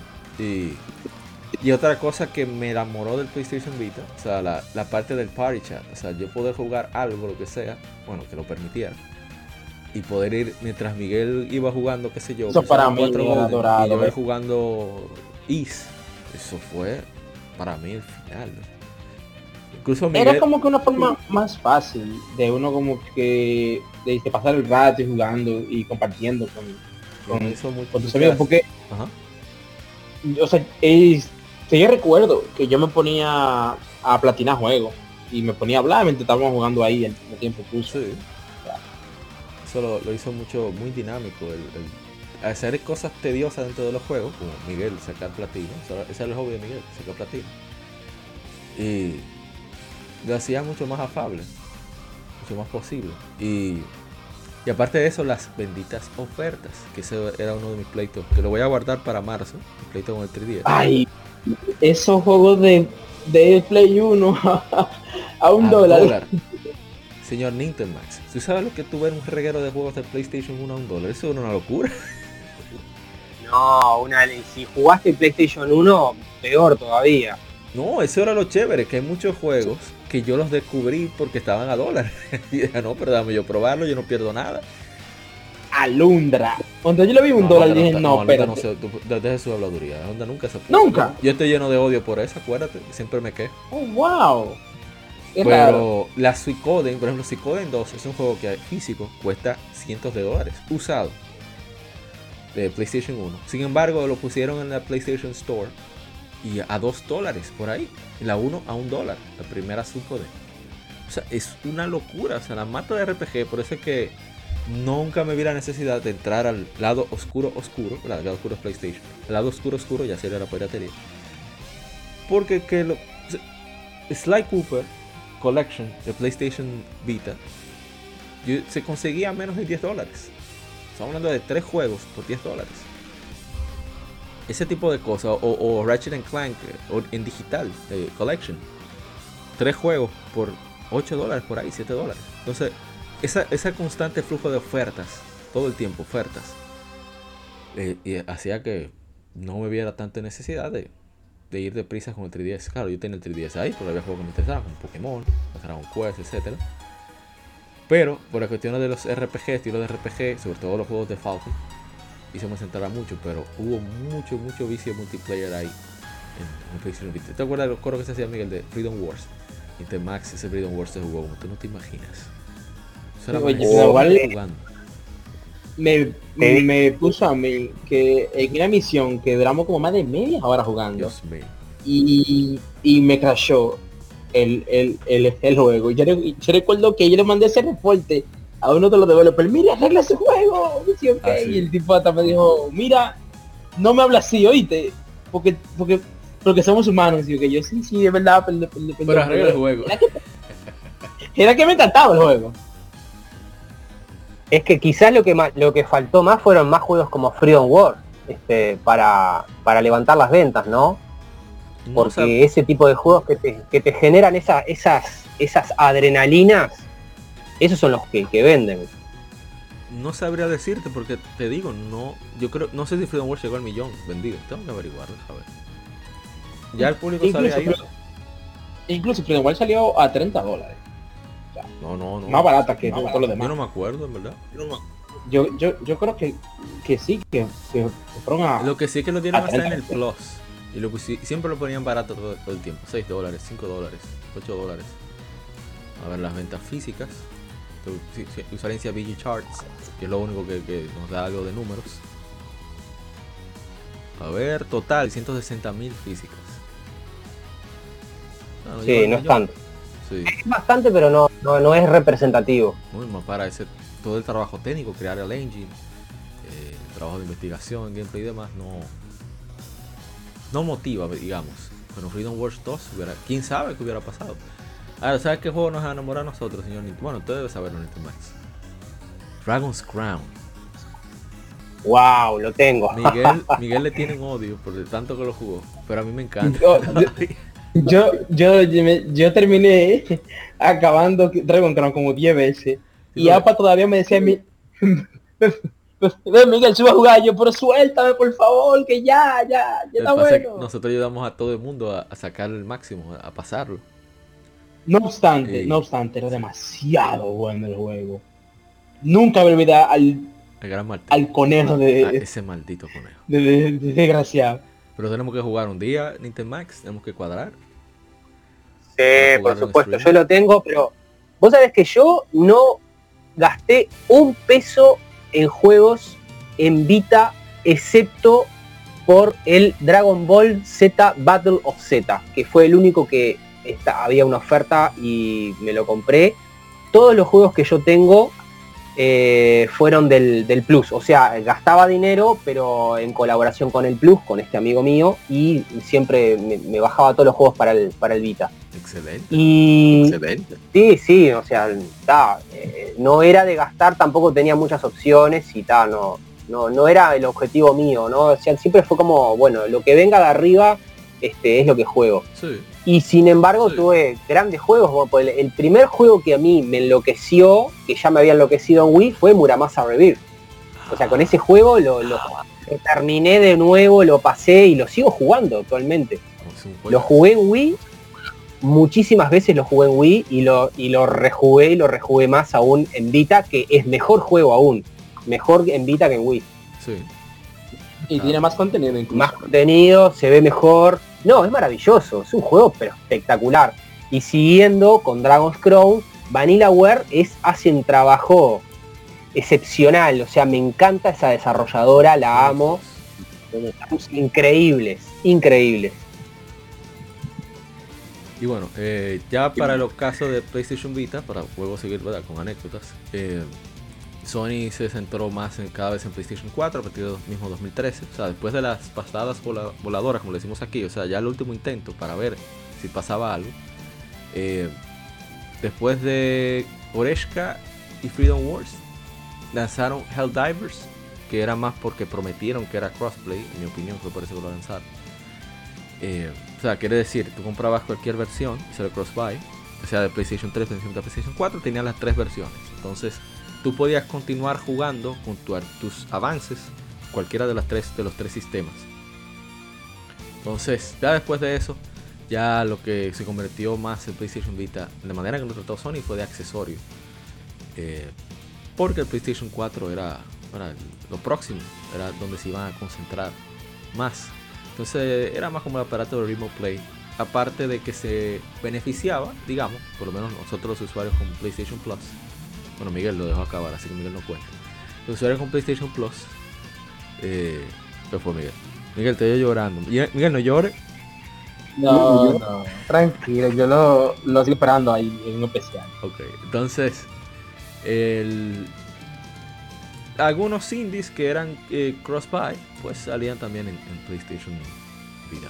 No sé, pero hubo muchas sorpresas que, que yo conocí a través del Plus, como el mismo Hotline Miami. Eso fue para mí una sorpresa grandísima. Y otro que me agarró reciente, que lo mencionaba mucho a la gente de PlayStation Gamers Club, eh, amigos de Perú y de, y de Guatemala. Dios mío, me olvidó el nombre que lo hizo, lo hizo uno de un ex de Vanillaware, juego de estrategia, no recuerdo ahora el nombre, voy a tener que buscar el PlayStation Vita para yo recordar. Into the Reach. No, que es- te vino en el Plus, sí, que vino en el Plus. Sí, sí. Dios mío. ¿Cómo puede ser Ah, no lo sé. Juego de estra- es un juego de estrategia, RPG, donde tú cada los ataques tienes que realizarlo a botonazos. No tengo porque está lejos. Indivisible. No, Indivisible es de la gente de de Schoolgirls. Cougars, pero era dándole trompada, como, como que dice los, los botones. Pero este es más, más eh, estrategia. Tú hacías tu. Dios mío. Estoy encendiendo el sistema porque yo no puedo creer que se me olvide el nombre. Pero la cuestión es que muchos juegos tú no lo descubrías por el Plus. Aparte de si tú estabas desde el inicio, pero esa es la ventaja del Plus. Mientras más tiempo tú estés con, con el servicio, más tú vas acumulando. Y mucha gente, creo que ese fue otro problema. Ahora que lo recuerdo, que Sony no aprovechó, que en Europa sí lo aprovechó, lo aprovechó un poquito mejor y aquí no. Y era el hecho de promocionar que, ok, tú no tienes PlayStation Vita ahora, pero agrega los juegos. Y ya con la cantidad acumulada de juegos, pues tú te vas a motivar a comprar el sistema tarde o temprano. Que mucha gente que participa en, bueno, algunos que participan en, un podcast británico que me encanta, que se llama Kane and Rings, ellos le dieron chance al sistema precisamente porque dijeron, "Pero, ah, que yo tengo 40 juegos de PlayStation Vita aquí, déjame yo comprar el sistema ya. Y a ver, a ver, a ver, a ver. Grand Kingdom. Se llama King. Wow. No se me había olvidado. Ese juego lo dieron en el Plus. Lo voy a tener que buscar. Y es muy claro, pesa, pesa cuánto pesa, pesa bastante. Pero es muy bueno. Este es uno de los, un ex de Vanillaware. Que hizo Grand Night Story, o History creo que se llama, no recuerdo, para PSP, pero nunca lle- llegó aquí por problemas la, económicos. Tenía Exit Games y el mismo Vanillaware, porque la, la- las letras en inglés, digamos, tenían, tendrían que poner la misma Vanillaware. Y Vanillaware dijo, bueno, si yo hago eso, gasto, dine- gasto personal y, recursos que podía hacerlo en un juego, así que no. Y por eso se, se soltó. Pesa uno, casi 1.5 gigabytes. Eh, Grand Kingdom. No, pesa, pesa un poquito. Eh, Gigante. Sí. Entonces, eh, bueno, volviendo al... Bueno, está, está en PlayStation 4 del Plus también, o sea, están los dos. El punto es que muchos juegos se dieron a conocer así. Y que Sony no motivaba que la gente la agregara. O sea, yo conozco gente que tenía el Plus desde el principio y se perdió muchísimos juegos de PlayStation Vita porque no los agregaba. Digo, "Ah, yo no tengo eso, no lo agrego. Y eso vos podías ir acumulando así, eh, de a poco. Y entonces cuando sale PlayStation 4, no agregan, no ponen la, no, ni siquiera se permite visualizar lo que hay de PlayStation Vita para tú agregarlo a tu cuenta. Que eso debieron de hacerlo. Creo que en Europa sí se hizo y en, Japón, pero, pero aquí no. Y eso les restó visibilidad y, posibilidades de venta también. O sea que Sony, por lo menos de América, lo había ya, se había ya rendido mucho antes. Como siempre. pero, a ver, Gary Eater 2. eh, digo, Gary Eater 2. ¿Qué más? Bueno, ya vimos ya lo que hace PlayStation Vita. En 2019. A ver, sí. En 2019, el, a ver, estoy viendo la fecha. El 2 de marzo de 2019, Sony anuncia el fin de la producción del sistema. eh, de todas las versiones, de, de PlayStation TV fue mucho antes. Que, que vamos a dedicarle un poquito a eso. Yo sé que Nintendo Max quizá no lo conoce, pero es un aparatito. No, no, interesante. no, lo, no lo llegué a usar jamás. Este, supe, supe de, de su existencia, pero no. Es un aparato bastante raro, verdad. Bueno, eh, voy a citar lo que dijo Sean Layton, que el entonces eh, jefe de, de Sonic de, de Worldwide Studios para ese entonces. Él dijo, el Vita simplemente no alcanzó la calar con la audiencia. Eh, por lo tanto, la comunidad de desarrollo no le apoyó. Por lo tanto, no llegó a la audiencia. Así que fue un efecto en espiral negativo, rápido. Y es exactamente así. O sea, fue. No hubo manera de levantarlo. Pero la experiencia que proporcionó a lo que sí lo conocimos, que fue bastante, bueno, pienso yo, satisfactorio. Y qué decir. Eh, el PlayStation Vita ni siquiera tuvo muchos accesorios, precisamente por eso, porque que nunca llegó a, tanta audiencia. Miguel era que andaba con su PlayStation Vita de Rambo, o sea, no tenía ningún bulto de protección. Sí, yo tenía el, el oficial de, ¿Qué crees que de- después que, que- de PlayStation. después que Daredevil y yo comenzamos a embromarte. ¿Cómo Obviamente, ese pero- aparato ahí? Eso es. Sí. Entonces, pero Lo que nunca usé fue un protector, de- un protector de pantalla. Ah, eso sí es sí. verdad. de cabeza, lo primero. Buenas, buenas. Puse- jamás le puse. Buenas. Oh, pero está entró Isa, bueno, Henshin Helmet ahora. Y Scythe, también le decimos de cariño Guadaño. Diga Guadaño, usted por acá. No, la verdad que me estaba durmiendo.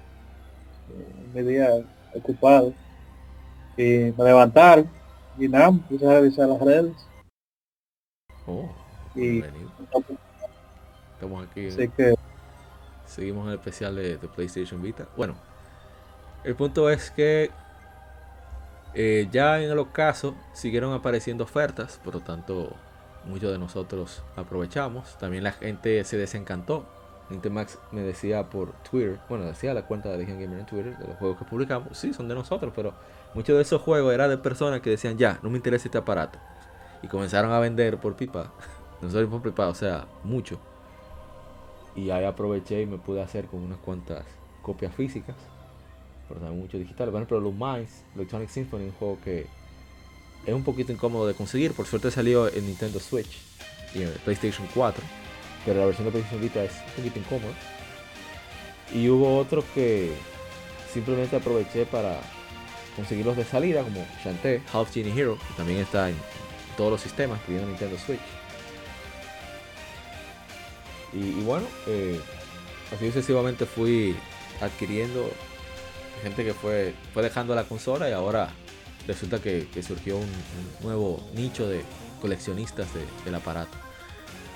Pero la verdad que el Switch se, se terminó volviendo el heredero del Vita. sí, no, incluso es tan así que... Ah, ¿qué iba a decir? No, no, que muy cierto lo que dice del heredero, porque cuando nació Switch empezó con juegos como por ejemplo eh, Cinemora Ajá. o por ejemplo lo tengo por acá, no recuerdo, otros títulos que eran muy buenos títulos y que ya estaban en, en Vita y, y llegaron a, a Switch a, lo- a los inicios de Switch. Es verdad, es como una es como un hermano mayor de, de PS Vita la Switch. Sí. Mira, pero Cinemora yo creo que salió primero para 360, ¿no? No recuerdo en verdad. En verdad no recuerdo. No, re- Sí, sí, sí. No, no recuerdo, puede ser, puede ser. Pero bueno, el... ya, ya a seguir con lo del hardware, eh, mencionamos más temprano que el PlayStation Vita tuvo el modelo Slim, que era un modelo más sencillo, con ah, pantalla de otra calidad, era modelo eh, LCD, pero tanto se veía un poquito más opaco todo. Tenía ese brillo eh, bello, hermoso que tiene el original OLED. Eh, pesaba menos, tenía memoria interna de 1 GB, que por cierto, esa memoria la tiene el PlayStation Vita Standard, el, el 1001, modelo 1000, pero eh, no estaba habilitado, sin embargo, en, PlayStation Slim, Vita Slim sí. Eh, eso era para tratar de, de reducir costos de producción y también eh, reducir el precio, lo hicieron en Japón y en el resto del mundo, pero no fue, obviamente no fue suficiente, ya era bastante tarde. Aprovechando, como dicen muchos, los PlayStation Vita que no se vendieron, sacaron el, el famoso PlayStation TV, que eso fue un aparato pequeñito, pequeñito, compatible con las memory cards de PlayStation Vita y los juegos físicos, que era compatible con juegos PSP en digital, de PlayStation 1 en digital, tanto físico como digital de, PlayStation Vita. Y es el aparato que actualmente uso para hacer los streams de juegos de, de PSP, PlayStation Vita y, y de PlayStation 1. Entonces, eh, a mí me ha servido muy bien en ese sentido. Pero que Sony no nunca le dio absolutamente nada de apoyo. Llegó un punto que se vendía a 50 dólares con un control de PlayStation 3 y memory A card. menos, a, a 30. Sí. Eh, eh, y ni así la gente lo compró. y ahora la gente lo está buscando. Para que vean. Una locura. Entonces, eh, pero es... Y Sony pudo aprovecharlo muy bien porque un aparato... Porque no es un aparato que digamos que su hardware sea de una calidad de un aparato medio rectangular, muy simple, no, tiene muchos diseños ni nada, solamente las entradas de USB, de salida HDMI y demás. que podía servir, por ejemplo, en lugar de sacar el, PlayStation 1 mini, podían haber hecho más PlayStation TV y, hacer ofertas de, de un voucher con un reguero de juegos clásicos que ya están incluidos en la tienda de PlayStation. Y quizás, no sé, hubieran dado, hubiera salido más barato a ellos y, le gana más al usuario, no sé, a largo plazo. Pero eso soy yo, ¿verdad? Eh, hablando disparates. Eh, ¿Qué decir? Después de que mermó el apoyo de Sony, eh, fue cada vez decayendo más. Incluso al principio PlayStation Vita tenía aplicaciones oficiales que funcionaban bastante bien al inicio, como Facebook, Flickr, eh, tuvo un Google Maps que funcionó por cuatro años, eh, Hulu, Skype. Skype, sí, Live Twitter, Tweet, que es de, de- ¿verdad? de Twitter, todavía funciona. Eh, MLB.tv, que ya no funciona. Netflix, que creo que todavía está activo. Eh, Tuning, Twitch, todavía funciona. Weather Nation, YouTube, que dejó de funcionar en 2015. Eh, no funcionan ya las aplicaciones, pero sí funcionan aún en, el navegador, bastante básico de PlayStation Vita. Eh, todavía funciona Crunchyroll también. Porque esa era la idea de, de ser ese punto intermedio entre un teléfono móvil y un, y un sistema dedicado de videojuegos. Pero no hacía tan, tan, tan bien lo de aparato multimedia y demás. Entonces como que se dejaba de lado la parte de, de gaming. Eh, a ver, voy a ir con detalles como la, interfaz. Era una interfaz diferente. Donde era todo como por puntos. Le llamaban live, live area. Que eso era algo de lo más interesante que tenía el PlayStation Vita. Como lo, rápido y funcional que era lo, de los, los circulitos. Presionabas, quitaba, tú lo arrastrabas para, para moverlo. Era editable. Tiene cosas que todavía le piden a Nintendo Switch. Como eso de poder hacer folders. Para organizar. Ese tipo de cosas. La compatibilidad con, con Bluetooth por defecto, con headsets y demás. Entre otros. Y a ver, no sé si me queda algo más a- anécdotas.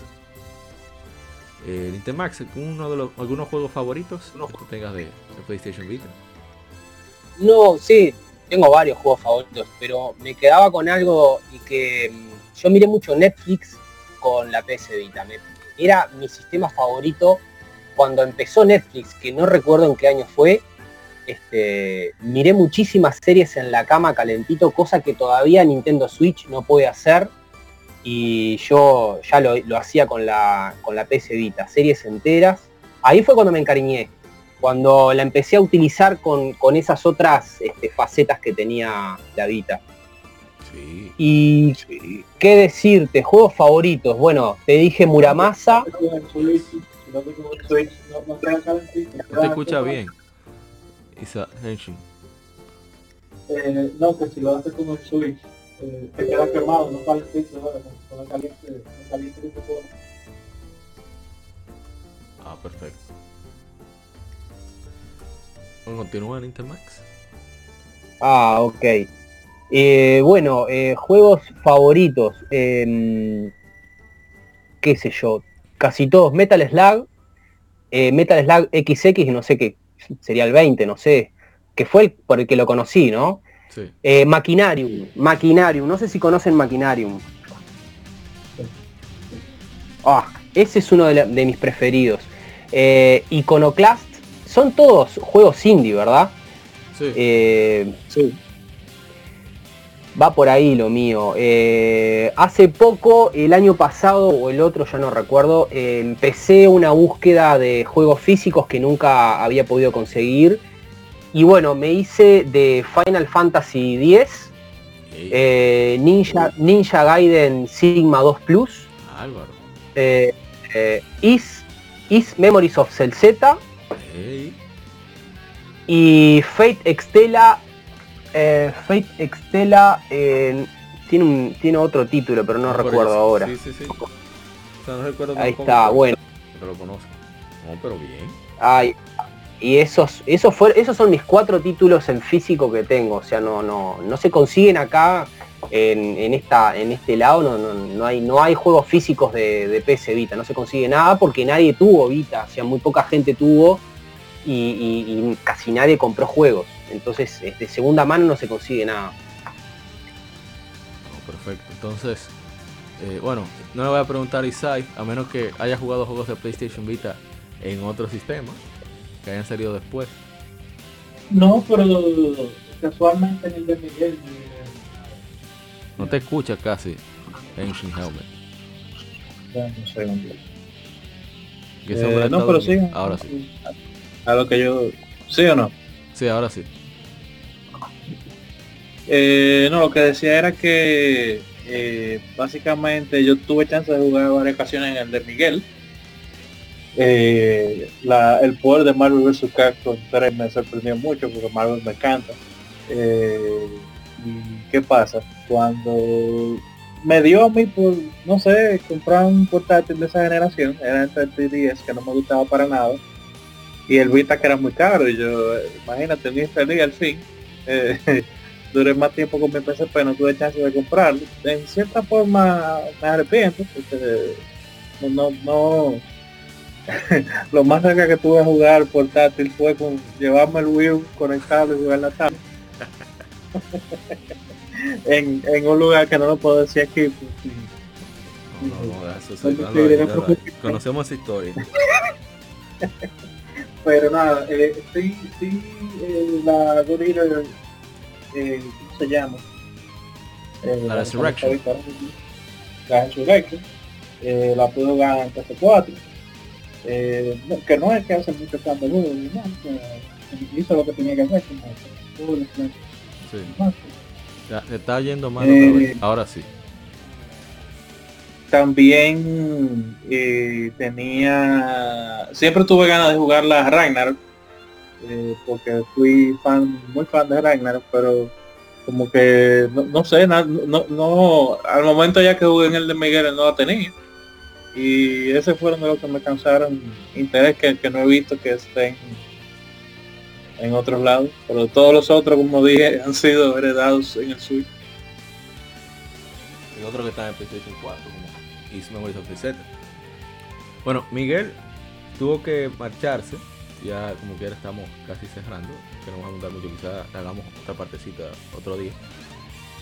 Eh, Tolkien, me encantó a Miguel, eh, sobre todo Soul Sacrifice en general, eh, Tales of Hearts R, de East Memories of Z y Trails of Cold Steel 1, tanto la 1 como parte 2, decir Miguel.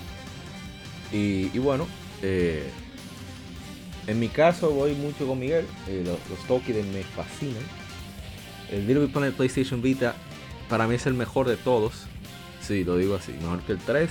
Bueno, no he probado el, nuevo de Sackboy, pero para mí es el mejor de PlayStation Vita. La física es la que más sólida está y tiene más variedad de, jugabilidad en sus niveles, tanto eh, propios del juego como los que hizo la gente, que lamentablemente ya no son accesibles. Eh, Freedom Wars el mismo Soul Sacrifice para mí es de los juegos más originales que, hubo en la, octava generación. En su implementación, etc. Eh, el mismo Muramasa que mencionó Max los juegos de, de, manera por en general, Dragon's Crown, Dios mío, como yo amo Dragon's Crown. Eh, ¿Qué más? Is, no puedo dejar de mencionar a Is, CZ me dejó completamente desquiciado, o sea, el único juego que yo me senté de que hacerle un review para tratar de, porque vi que poca gente lo conocía en español, dije, pero yo tengo que hacer algo para convencer a esta gente de que por lo menos le dé chance. Y al final por lo menos dos o tres me dijeron, mira, lo probé y me gustó, lo conseguí, y eso me, alegró mucho. Eh, los mismos The Day of Heroes que mencionó Miguel. Y unos cuantos más que seguro en un otro momento recordaré, pero que ahora mismo no, no, puedo mencionar, no, no recuerdo. Y, y, es eso, o sea, PlayStation Vita trajo muchas cosas que me llamaron mucho. Ah, bueno, estoy hablando como que estamos terminando, nos falta, no sé. Bueno, el PlayStation Vita ya mencioné sobre PlayStation TV, lo de retrocompatibilidad, aplicaciones, software, las ventas que fueron cada vez armando, llegando a un total de como unos 14, 15 millones de, de unidades vendidas lamentablemente. Y bueno, entre los de la memory card, eh, la falta de apoyo de Sony por esa incertidumbre en la que la misma compañía estaba, eh, la mala fama que, tuvo casi desde el inicio, la fuerte y, y, ¿cómo se dice? La imposición que hizo Nintendo en, en el apartado portátil con su 3DS. O sea, eso es innegable que también les afectó y demás. Pero al final el resultado de, de contenido de juegos que tuvimos en, ese sistema eh, me pareció algo simplemente brillante. O sea, algo como Gravity Rush. Que por suerte, por suerte salió en PlayStation 4 también. Pero como Gravity Rush eh, era algo impresionante de ver y de escuchar. Y y bueno, será parte de la historia. Poco a poco ya la gente se está dando cuenta del gran sistema que ha sido. Por suerte todavía está activo. Pues aquí, en, lo que respecta a República Dominicana, no es tan incómodo de conseguir. Por lo menos el hardware. No es, imposible. Eh, no sé cómo será en, otros lares. ¿Cómo será? ¿Cómo es en Uruguay? Intermax. Ah, sí se consiguen este, algunas eh, Vita usadas, hackeadas, obviamente. Y, bueno, yo creo que hay un movimiento de, de hack en, el, en la Elvita que todavía está vivo y, la mantiene viva también un poco. Sí, siempre le hace mucho. Pero sí, sí, este, y eso, eso un poco la, favorece porque todavía se siguen buscando, se siguen revendiendo y consiguiendo. Eh, aquí, eh, aquí en Uruguay y en Argentina, que miro mucho los grupos de Facebook, en Argentina también hay eh, cierta, eh, cierta movilidad de la, de la consola. Y bueno, aquí aparecen menos de pensadas, más o menos, no puedo decir que las mejores condiciones, pero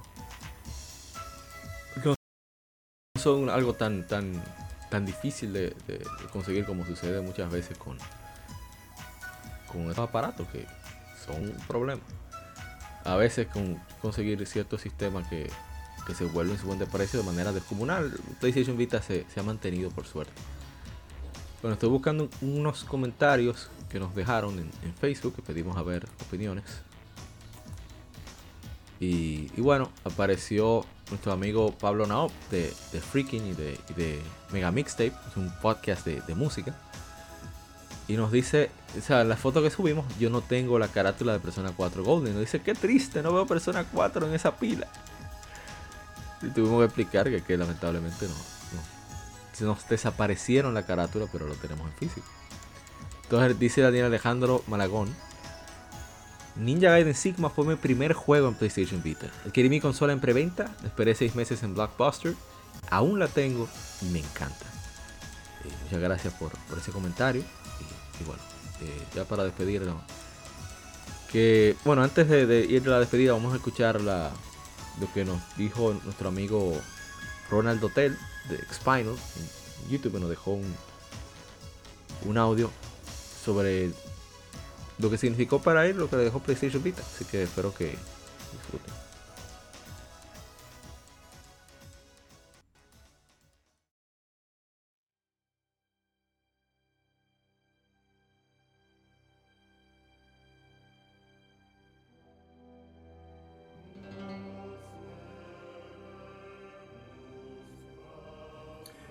Saludos, aquí el Spiner para Legion Gamer Pockets.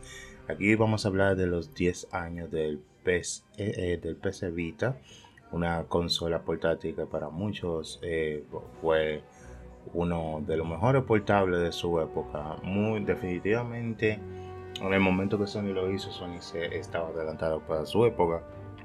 A pesar de los errores que se cometió a la hora de quizá promoción y producción del aparato. En nivel personal, en el momento que anunciaron el aparato en primera vez, no le había puesto honestamente, no le puse mucha atención. Estaba más enfocado en gaming con mi PSP eh, que aún lo conservo y también con mi 10. También estaba enfocado en el PlayStation 3 que andaba en ese tiempo jugando varios títulos en él. Yo no le había puesto mucho enfoque, pero sí había visto comerciales y anuncios que iba a ser la portátil más eh, ambiciosa en, el, en comparación a lo que se había visto antes. La idea de Sony original era que esos títulos de AAA que normalmente se jugaban en consolas grandes se iban a volver al PC Vita y lo iban a tener de forma portátil. Iba a ser una consola eh, portable que no iba a tener un catálogo menor como quizás eh, había, se había visto antes desde Game Boy Advance y del mismo Game Boy original. Entonces, en el momento que salió el Vita, no, ni siquiera lo conseguí eh, inmediatamente. Yo vine a conseguir el Vita ya cuando rondaba más o menos la segunda edición del 3DS, que era el 3DS regular, pero del XL. Recuerdo yo que incluso en el mismo grupo eh, ah, estaba hablando de eso. Estaba buscando ahí en el medio ya difunto eh, market eh, comparaciones de precio porque yo quería un 3DS XL estaba muy involucrado en los juegos de Pokémon y en la compatibilidad eh, retro de que tenía el 3DS en el momento.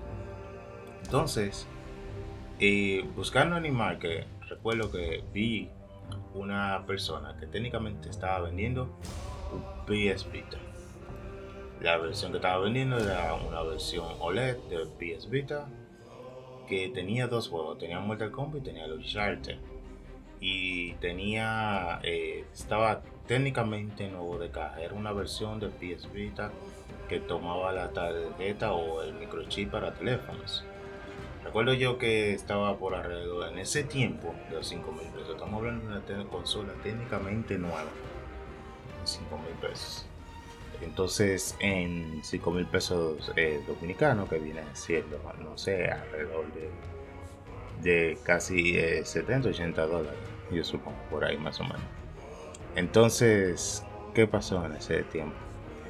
Yo hice la inversión y dije, bueno, estaba buscando, yo era un, un 3D, pero dije, bueno, vi a ese Vita, aproveché la oportunidad y lo compré. Yo dije, eh, me interesa el Vita, creo que tiene mucho potencial, me gusta mucho los juegos de PlayStation. En el tiempo estaba más enfocado en los juegos de PlayStation. La razón de la venta que me dio la persona cuando me junté con ella a recibir el aparato fue que el padre había comprado el aparato por error. Los hijos querían una consola de 10 de Nintendo, no un PS Vita, porque el catálogo de PS Vita para el momento quizá no era eh, no era tan infantil o no era de la categoría de los niños, era más enfocado a jóvenes y jóvenes adultos, adolescentes, jóvenes, jóvenes adultos. Entonces, querían el dinero para poder comprarle ese eh, hicimos la transacción bien, no hubo problema. Yo recibí un PS Vita técnicamente nuevo en su caja porque me lo dieron con todo y caja y hasta el día de hoy lo he conservado. El PS Vita ha sido una consola que me ha acompañado mucho en su catálogo gaming. Eh, yo sé que ha tenido mucho backlash por lo que era la memoria y todo eso, pero yo pude conseguir en su momento una memoria de 16 GB, pude jugar juegos como la Uncharted, pude jugar Persona 4 Golden cuando salió uno, eh, uno de los remakes más fantásticos que he jugado de la franquicia de Persona. Ahí fue que uno primeramente entre esos dos juegos podía ver el potencial del Vita, que era una consola muy potente y que estaba muy adelantada para su época. Y lo que más me enganchó del PS Vita, honestamente, porque yo soy un jugador de juegos retro, fue que tuve la posibilidad de jugar todos los juegos de PlayStation 1 en esa consola, eh, sin necesidad de emulación, ya que tenía una consola de PCN, de PlayStation Network y ahí pude jugar todos los juegos clásicos que había conseguido, que siempre lo ponen en precios baratos en la tienda de Sony. Eso es realmente, fue para mí realmente maravilloso, no solo porque era una forma cómoda de jugarlo, sino que también por los colores y la pantalla OLED que tiene el, el Vita, se veían fantásticos. Juegos como Chrono Cross, la primera vez que jugué en comprensión eh, completamente Final Fantasy VIII fue ahí eh, Final Fantasy VII, Final Fantasy Tactic, eh, sí, eh, Legend of Mana, muchos RPG que todavía hasta el día de hoy aún juego en el PS Vita. Para mí el PS Vita hasta el día de hoy ha sido una consola muy buena, una portable muy buena que me ha ofrecido horas incontables de diversión. Los números de juegos que he conseguido a través de ella, yo incluso conseguí Disgaea 4 en él también han sido eh, realmente maravillosos y las horas de juego han sido interminables. Para mí el Vita ha sido una consola excelente. y no me arrepiento de haberlo conseguido. Al final al cabo terminé consiguiendo un, un 3DS y ya ustedes saben, un XL porque ya estaba más disponible con el tiempo, pero un PS Vita ahora mismo están en escasos.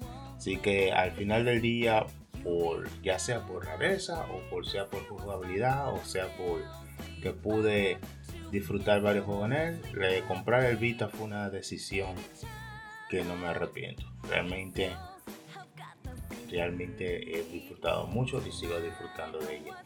Hasta el día de hoy la he conservado y no creo que me deshaga de ella porque creo que fue el destino el que haya conseguido esa consola.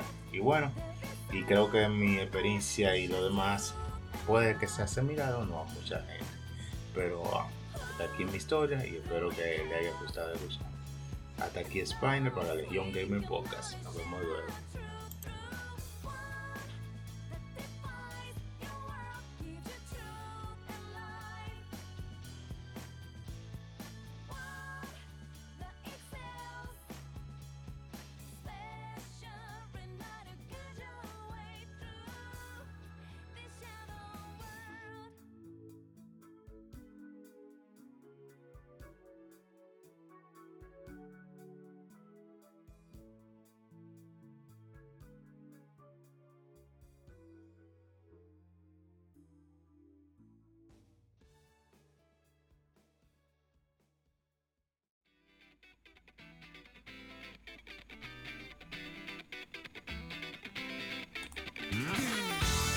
Agregamos este pequeño adendum al lado B porque mi hermano Everest Toribio agregó un comentario bastante interesante sobre su experiencia con PlayStation. Así que vamos a leer. En mis juegos favoritos de PlayStation Vita. Dragon's Crown, uno de los juegos que trajo PlayStation Vita cuando lo compré y al principio no lo entendía muy bien, pero rápidamente comencé a disfrutarlo y se convirtió en uno de los juegos a los que más tiempo le he dedicado. Puedo jugarlo sin cansar Tolkien y Age of Demons. Este lo compré porque un amigo me lo vendió junto con otro juego bien barato. Al principio ni lo entendía, sentía que avanzaba demasiado lento y en verdad no me llamaban mucho los juegos de hunting. El juego duró como un año guardado hasta que un día lo volví a probar. Desde ahí no había forma de despegarme. Hasta compré la versión Kiwab, física que es, que es europea, así que no podía pasar el save. Pero no me importó comenzar de nuevo por lo tanto, por lo tanto que me gusta el juego. Bueno, más a Rebirth. Había jugado pero sin completarlo hace muchísimo tiempo en Wii. Desde que vi que estaba en PlayStation Vita, no lo dudé por un segundo y es uno de los juegos que más he disfrutado en ese aparato. Ninja Gaiden. En esta consola fue que por fin pude probar los juegos de Ninja Gaiden y de inmediato se pasaron a mi lista de favoritos de todos los tiempos. Luego jugué 3 Razor's Edge y ahora estoy esperando que puedan revivir esa serie de forma exitosa. Marvel vs. Capcom 3. Este es el juego fighting al que más le he dedicado tiempo. Primero lo probé en el Vita de otra persona y el juego me gustó tanto que sabía que cuando tuviera mi propio Vita lo tenía que conseguir. Aparte de que es uno de esos juegos mejores porteados a la consola. Un trabajo 10 de 10 por Capcom. Severe. Este es un juego de los desarrolladores de Guacamole y por eso fue que me dio curiosidad de probarlo y vaya que sorpresa me llevé. El juego tiene un gameplay que lo hace solo jugable en aparatos touch es un gameplay de acción que funciona muy bien y también la historia te hace querer seguir hasta terminarlo y explorar todo el mundo.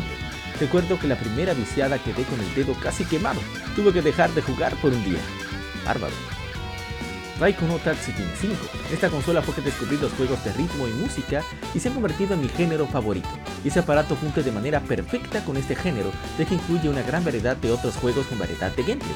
Entre otros también se encuentran los Hatsune Miku Projectiva, The Minds, IADT Colorful, Bakumatsu Rock, Musings, DJ Max, entre otros. No hay perdedera en este juego si te gustan los, juegos musicales. En este aparato, perdón. Wipeout, casi se me olvida este, fue el primero que probé a pesar de haber escuchado de estos juegos antes, pero se convirtió en un instant classic para mí. Las horas de vicio que le di no se cuentan, y hasta en esos me dio por volver a jugar y le metí como más de 20 horas en una semana. Ni cuéntame. Sly Cooper. La colección les quedó genial excepto por no poder cambiar la orientación de la cámara. Muy buen gameplay y humor. La 2 es la que más me gusta hasta ahora. muchas gracias Evaris por tu comentario, bastante extenso pero muy muy variado en cuanto a los juegos que recomiendas. Y eso es lo que buscamos, que se conozca más de las ópticas de este gran sistema y su décimo aniversario. Así que volvemos con el podcast. Bueno, con la conversación que teníamos en el podcast.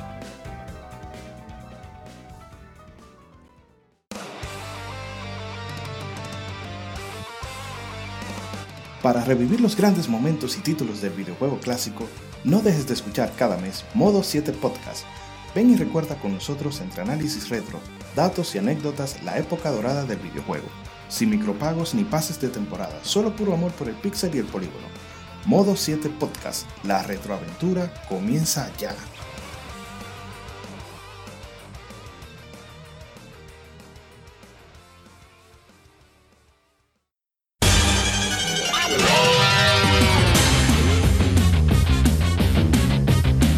Puedes escuchar Legión Gamer Podcast en iBooks, Spotify, Tuning, iTunes, Google Podcast y demás plataformas de podcast de su preferencia, buscando Legión Gamer Podcast.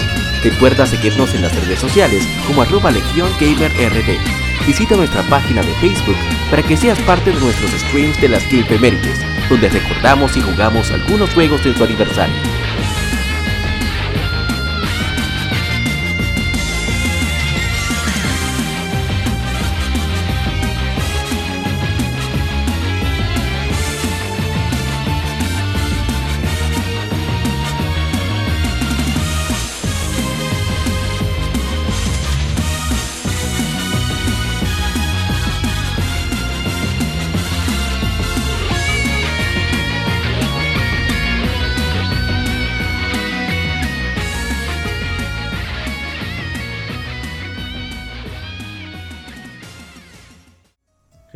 Bueno, después de escuchar a Ronald, me, no sé, me llegaron a la mente algunas, algunos elementos que Sony, bueno, que son anec- anecdóticos, pero que también son de las cosas que entiendo que Sony no supo aprovechar. O sea, como hablé del PlayStation Plus, de motivar a la gente a agregar los juegos de PlayStation Vita. Nintendo inteligentemente desde el manual explicó bastante bien el uso de la diferencia del Spot Pass y Street Pass, sobre todo el Street Pass que hacía motivaba a la gente a andar con su 3DS arriba y para abajo para conseguir diferentes cosas en, en variedad de juegos. Entonces Sony se inventó el Nier. El problema es que el Nier no te lo explican nadie. Nadie supo explicar el Nier. Si tú no lo entendías por tu cuenta, nunca lo ibas a usar. Pues el Nier funcionaba de la, de la siguiente manera. Creo que lo expliqué una vez en, hace par de episodios. Él recoge la, la locación geográfica de, tu, de la dirección MAC de tu router o del router que haya por ahí. Entonces va, sube, lo sube a los servidores de Sony. Basado en eso, te busca jugadores que también haya, hayan hecho lo mismo. Puede programar para que lo haga de manera. Bueno, se podía, pues se cerró como en 2015, por ahí, 2016. Entonces te ubicaba otros jugadores que estuvieran no muy lejos de ti. No te daba la locación exacta, pero sí te decía más o menos en, en el lugar en el que estaba. Entonces el truco con el Nier es. Eh, quien haya jugado Metal Gear Solid Peace Walker recordará que tú podías reclutar soldados de manera automática, tú dejando el wifi eh, encendido del PSP a pantalla apagada y él iba, recogiendo señales de wifi. No sé si tú conociste eso, Isaiah, tú que jugaste Peace Walker, Metal Gear. ¿Hello? Ah, pues, eh, sí, pero yo la jugué en, yo la jugué en PSP solo en casa, prácticamente. No, óyeme. Tú ibas caminando con tu PSP con la pantalla apagada. Y, de, y, él iba recogiendo todas las señales de Wi-Fi. Era un soldado. Toda la que recogiera. era un soldado nuevo. Entonces el Nier funcionaba similar. Y similar. Yo, a Willy yo lo conocí porque tomando el metro, yo dejaba mi Wi-Fi, el, el PSP está en sleep. Y él iba recogiendo señales esporádicamente. Y en una de esas chocó con Willy. Y yo le tiré por, por mensajería. O sea, nosotros somos, somos amigos de Willy por el Nier de PlayStation Vita. Por ejemplo. Entonces, sí. ¿Qué? Increíble. Sí, entonces. Increíble. Bueno, Willy estuvo aquí en el especial de Game Boy Advance, por ejemplo. Entonces, es por eso, o sea, ese tipo de funcionalidades que si se hacen bien explicadas, porque en verdad es más complejo de lo que es el Nier, mucho más complejo que el, eh, Street Pass y el Spot Pass. Si Sony las explica bien, óyeme, quién sabe si la gente quizá le hubiera dado más uso para ese tipo de cosas. Porque te, te, enviaban, pues sé yo, eh, una ayuda en Soul Sacrifice. Tú recibías algún, algún hechizo o eh, algún fantasma de de Mon Nation Racers o, de o algo, alguna tarjeta de Uncharted también. Tú las recibías de Golden Abyss, las tarjetas esas que son coleccionables o las piezas de tesoro. Sí, eran las piezas de tesoros. Entonces, si tú combinabas esa funcionalidad, ya se explicaba, pero Sony nunca, nunca buscó la forma de explicarlo. Entonces por eso todo el mundo se quedó en el aire con esa funcionalidad. Y qué sé yo, eso es una, me llegó solamente esa anécdota ahí. A Willy lo conocimos Es así. que, Vi- es, que Vita- es que Pe- es que la Vita tenía, o sea, tiene unas, unas, este, aplicaciones, son, son- es un aparato tecnológico, o sea, bastante moderno. Sí, Y lo que fue en aquel momento, este, yo, yo lo llegué a usar, y mirá, y tengo una anécdota este, que no, no está tan buena como la tuya, pero eh, me la acordaba hace un rato. Resulta que con mi esposa eh, nos conocimos eh, y no mm, empezamos a salir y eso, pero no teníamos una fecha de, de que nos, cono- nos habíamos conocido. Y en un momento, bueno, viste cómo es, ¿no? Necesitas una fecha para, para festejar. claro. Y yo me acordé, y yo me acordé que, que antes de conocerla yo había utilizado el calendario de la Vita para, eh, para marcar un evento, y me acordé de ese evento que fue un día antes de haber conocido a mi esposa. Fui al calendario. Fui al calendario y ahí estaba el evento y ahí pude sacar la fecha en que nos conocimos con mi esposa. O sea, nunca había usado el calendario para nada, pero lo había usado ese día y, y- y de ahí pudimos saber la fecha en que nos conocimos. Qué O sea, barbaridad. increíble. qué Es una historia de amor. Sí, sí. Ahí, a huevo araña. Está bien, dice. Bueno, Ah, Ah, mira, Tienes que mandar a Sony. sí, sí, sí. Eso me recuerda que así era como yo pactaba los. Como cuando íbamos a jugar.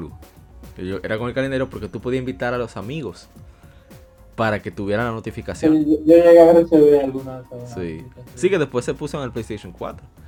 Y, y eso era bastante chévere. Tú hasta el juego tú ponías, mira, vamos a jugar tal fecha, tal juego. Pan, envía la notificación a fulano. Con la invitación muchas veces. en- en que juegos que eran compatibles. Y, bueno, vamos ya a cerrar.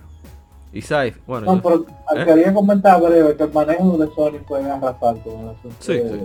de- Vita. ella estaba en Porque la verdad que 3DS, eh, te digo, yo, yo por lo menos en aspecto de consola no he tenido favoritismo con Nintendo, que obviamente reconoce que ellos Tienes que acercarte al micrófono. portátil. Es lo mismo. No, decía que no, no, no estoy, no, no tengo un favoritismo por la consola de Nintendo en general, pero hay que reconocer que en el mercado portátil ellos son los que siempre han dominado. Los reyes. Sin embargo, en el tiempo del, del PSP eh, se invirtió, se invirtió totalmente el papel. Yo siempre como que un termómetro de qué consola es, popular. eh, me doy cuenta como cuando uno ve un anime contemporáneo de ese año Sí. eh, y uno ve qué consola están usando los personajes. Tú sabes que siempre lo hacen como la misma consola, pero Sí. eh, le cambian ah, un detallito, sí, exacto. Y siempre para los animes de esos tiempos, lo que usaban era PSP y, hasta para mucho más tarde. Eh, luego ya de haber salido el Vita. eh, ese apogeo que tuvo el PSP, el Vita no tuvo no lo llegó a tener, pero fue yo creo que totalmente por culpa de Sony, por la mala comunicación, el mal manejo publicitario. Se, se parecería mucho como le pasó a Nintendo con el Wii eh, y bueno, como le pasó a Sega con el Dreamcast. No, no, no, Pero- eso- lo del Sega no tiene mamacita. Pero la verdad es que mira, yo no, no, no fui dueño de un PC Vita porque en ese momento no tenía la condición económica y no estaba saliendo. Eh, o sea, estábamos ocupados, creo que también con la universidad y eso. Sí. Pero la verdad es que me gusta, me gustaría haber tenido uno porque la verdad es que para a mí el 3DS nunca me gustó y entiendo que el, que el PC Vita Suer- suerte que y, Nintendo y se demostró hoy. Suerte que Sí. Nintemax está en Uruguay, si no, quién sabe qué pasaría contigo. Pero continúa. eh, No, no, no, Estamos entre amigos, estamos entre No, no, colegas. pero se demostró que el PC Vita, o sea, tu- tuvo en cuanto a hardware y, y el aspecto tecnológico, que no lo es todo, claro, pero era su, su momento superior, que Sony no lo haya podido aprovechar, eh, fue, fue muy lamentable. Hablamos de eso más temprano. Señor Nintemax, ¿usted quiere decir eh, bueno, su- sus comentarios finales para este episodio?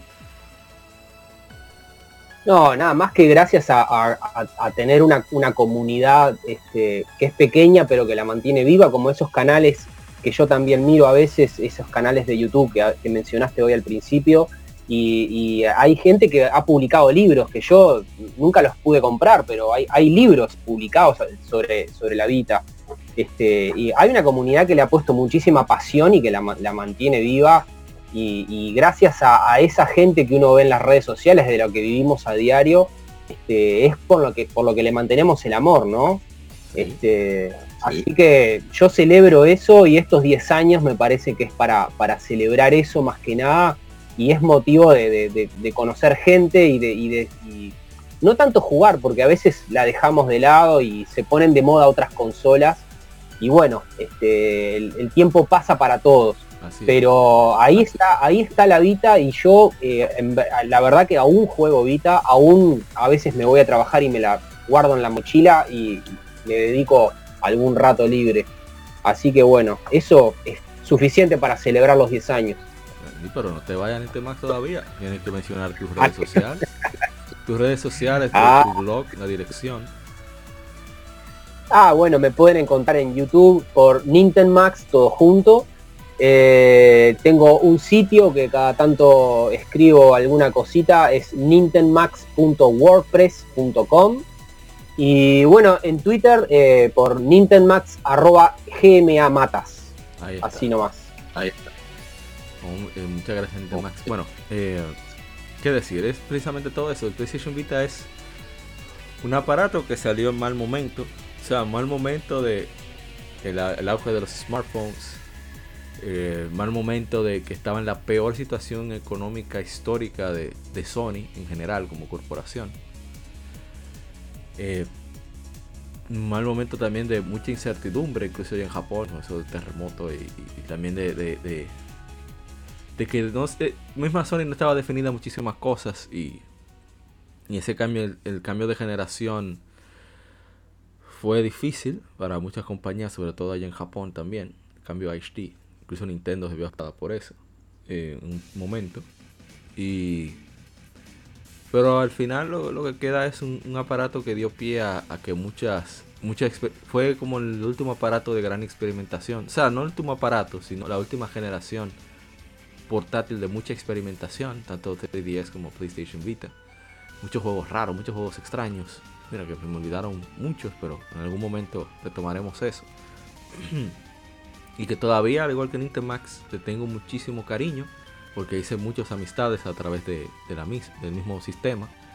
Eh, muchos juegos que, que de verdad me, fascinaron, que me, ¿cómo diría? Dieron pie a yo tener todavía más certeza de, mis gustos, sobre todo mi preferencia por los RPG, mi cariño por Falcon. Y, y también me abrió mucho la mente con respecto a los juegos independientes. Nintendo no lo sabe, pero eh, Isai Henshin Helmet que está aquí sí, y que, se fue ahorita. Eh, yo, los indies y yo no éramos muy amigos, pero con el PlayStation Vita he aprendido a, tenerles mucho respeto y consideración en muchos casos. Y, y qué bueno que tanto el, el- Switch como la venidera Steam Deck han seguido mucho de, su diseño básico.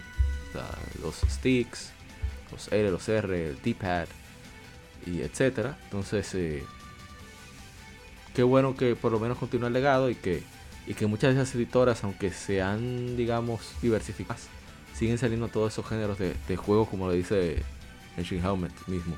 Esos juegos raros que nos gustan, los RPG, esos juegos de acción, etcétera.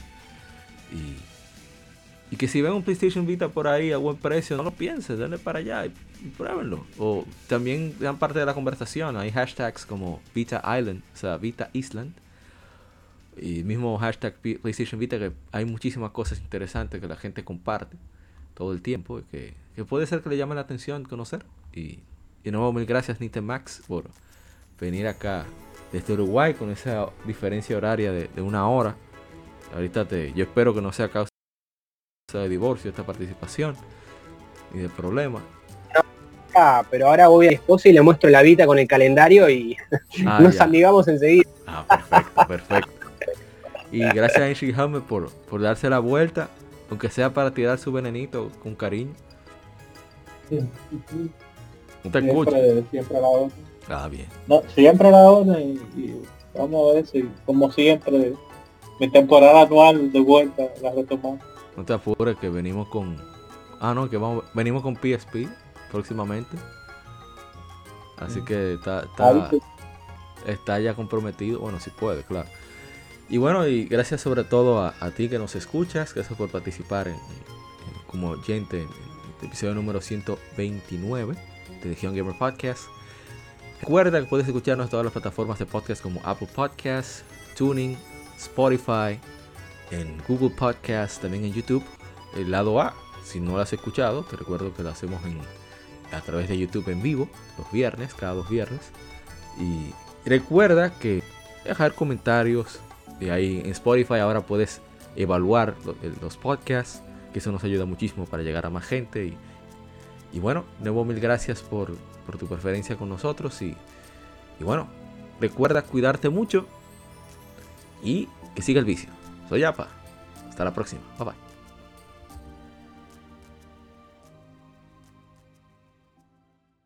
Somos Legión, somos gamers. Legión Gamer Podcast, el gaming nos une.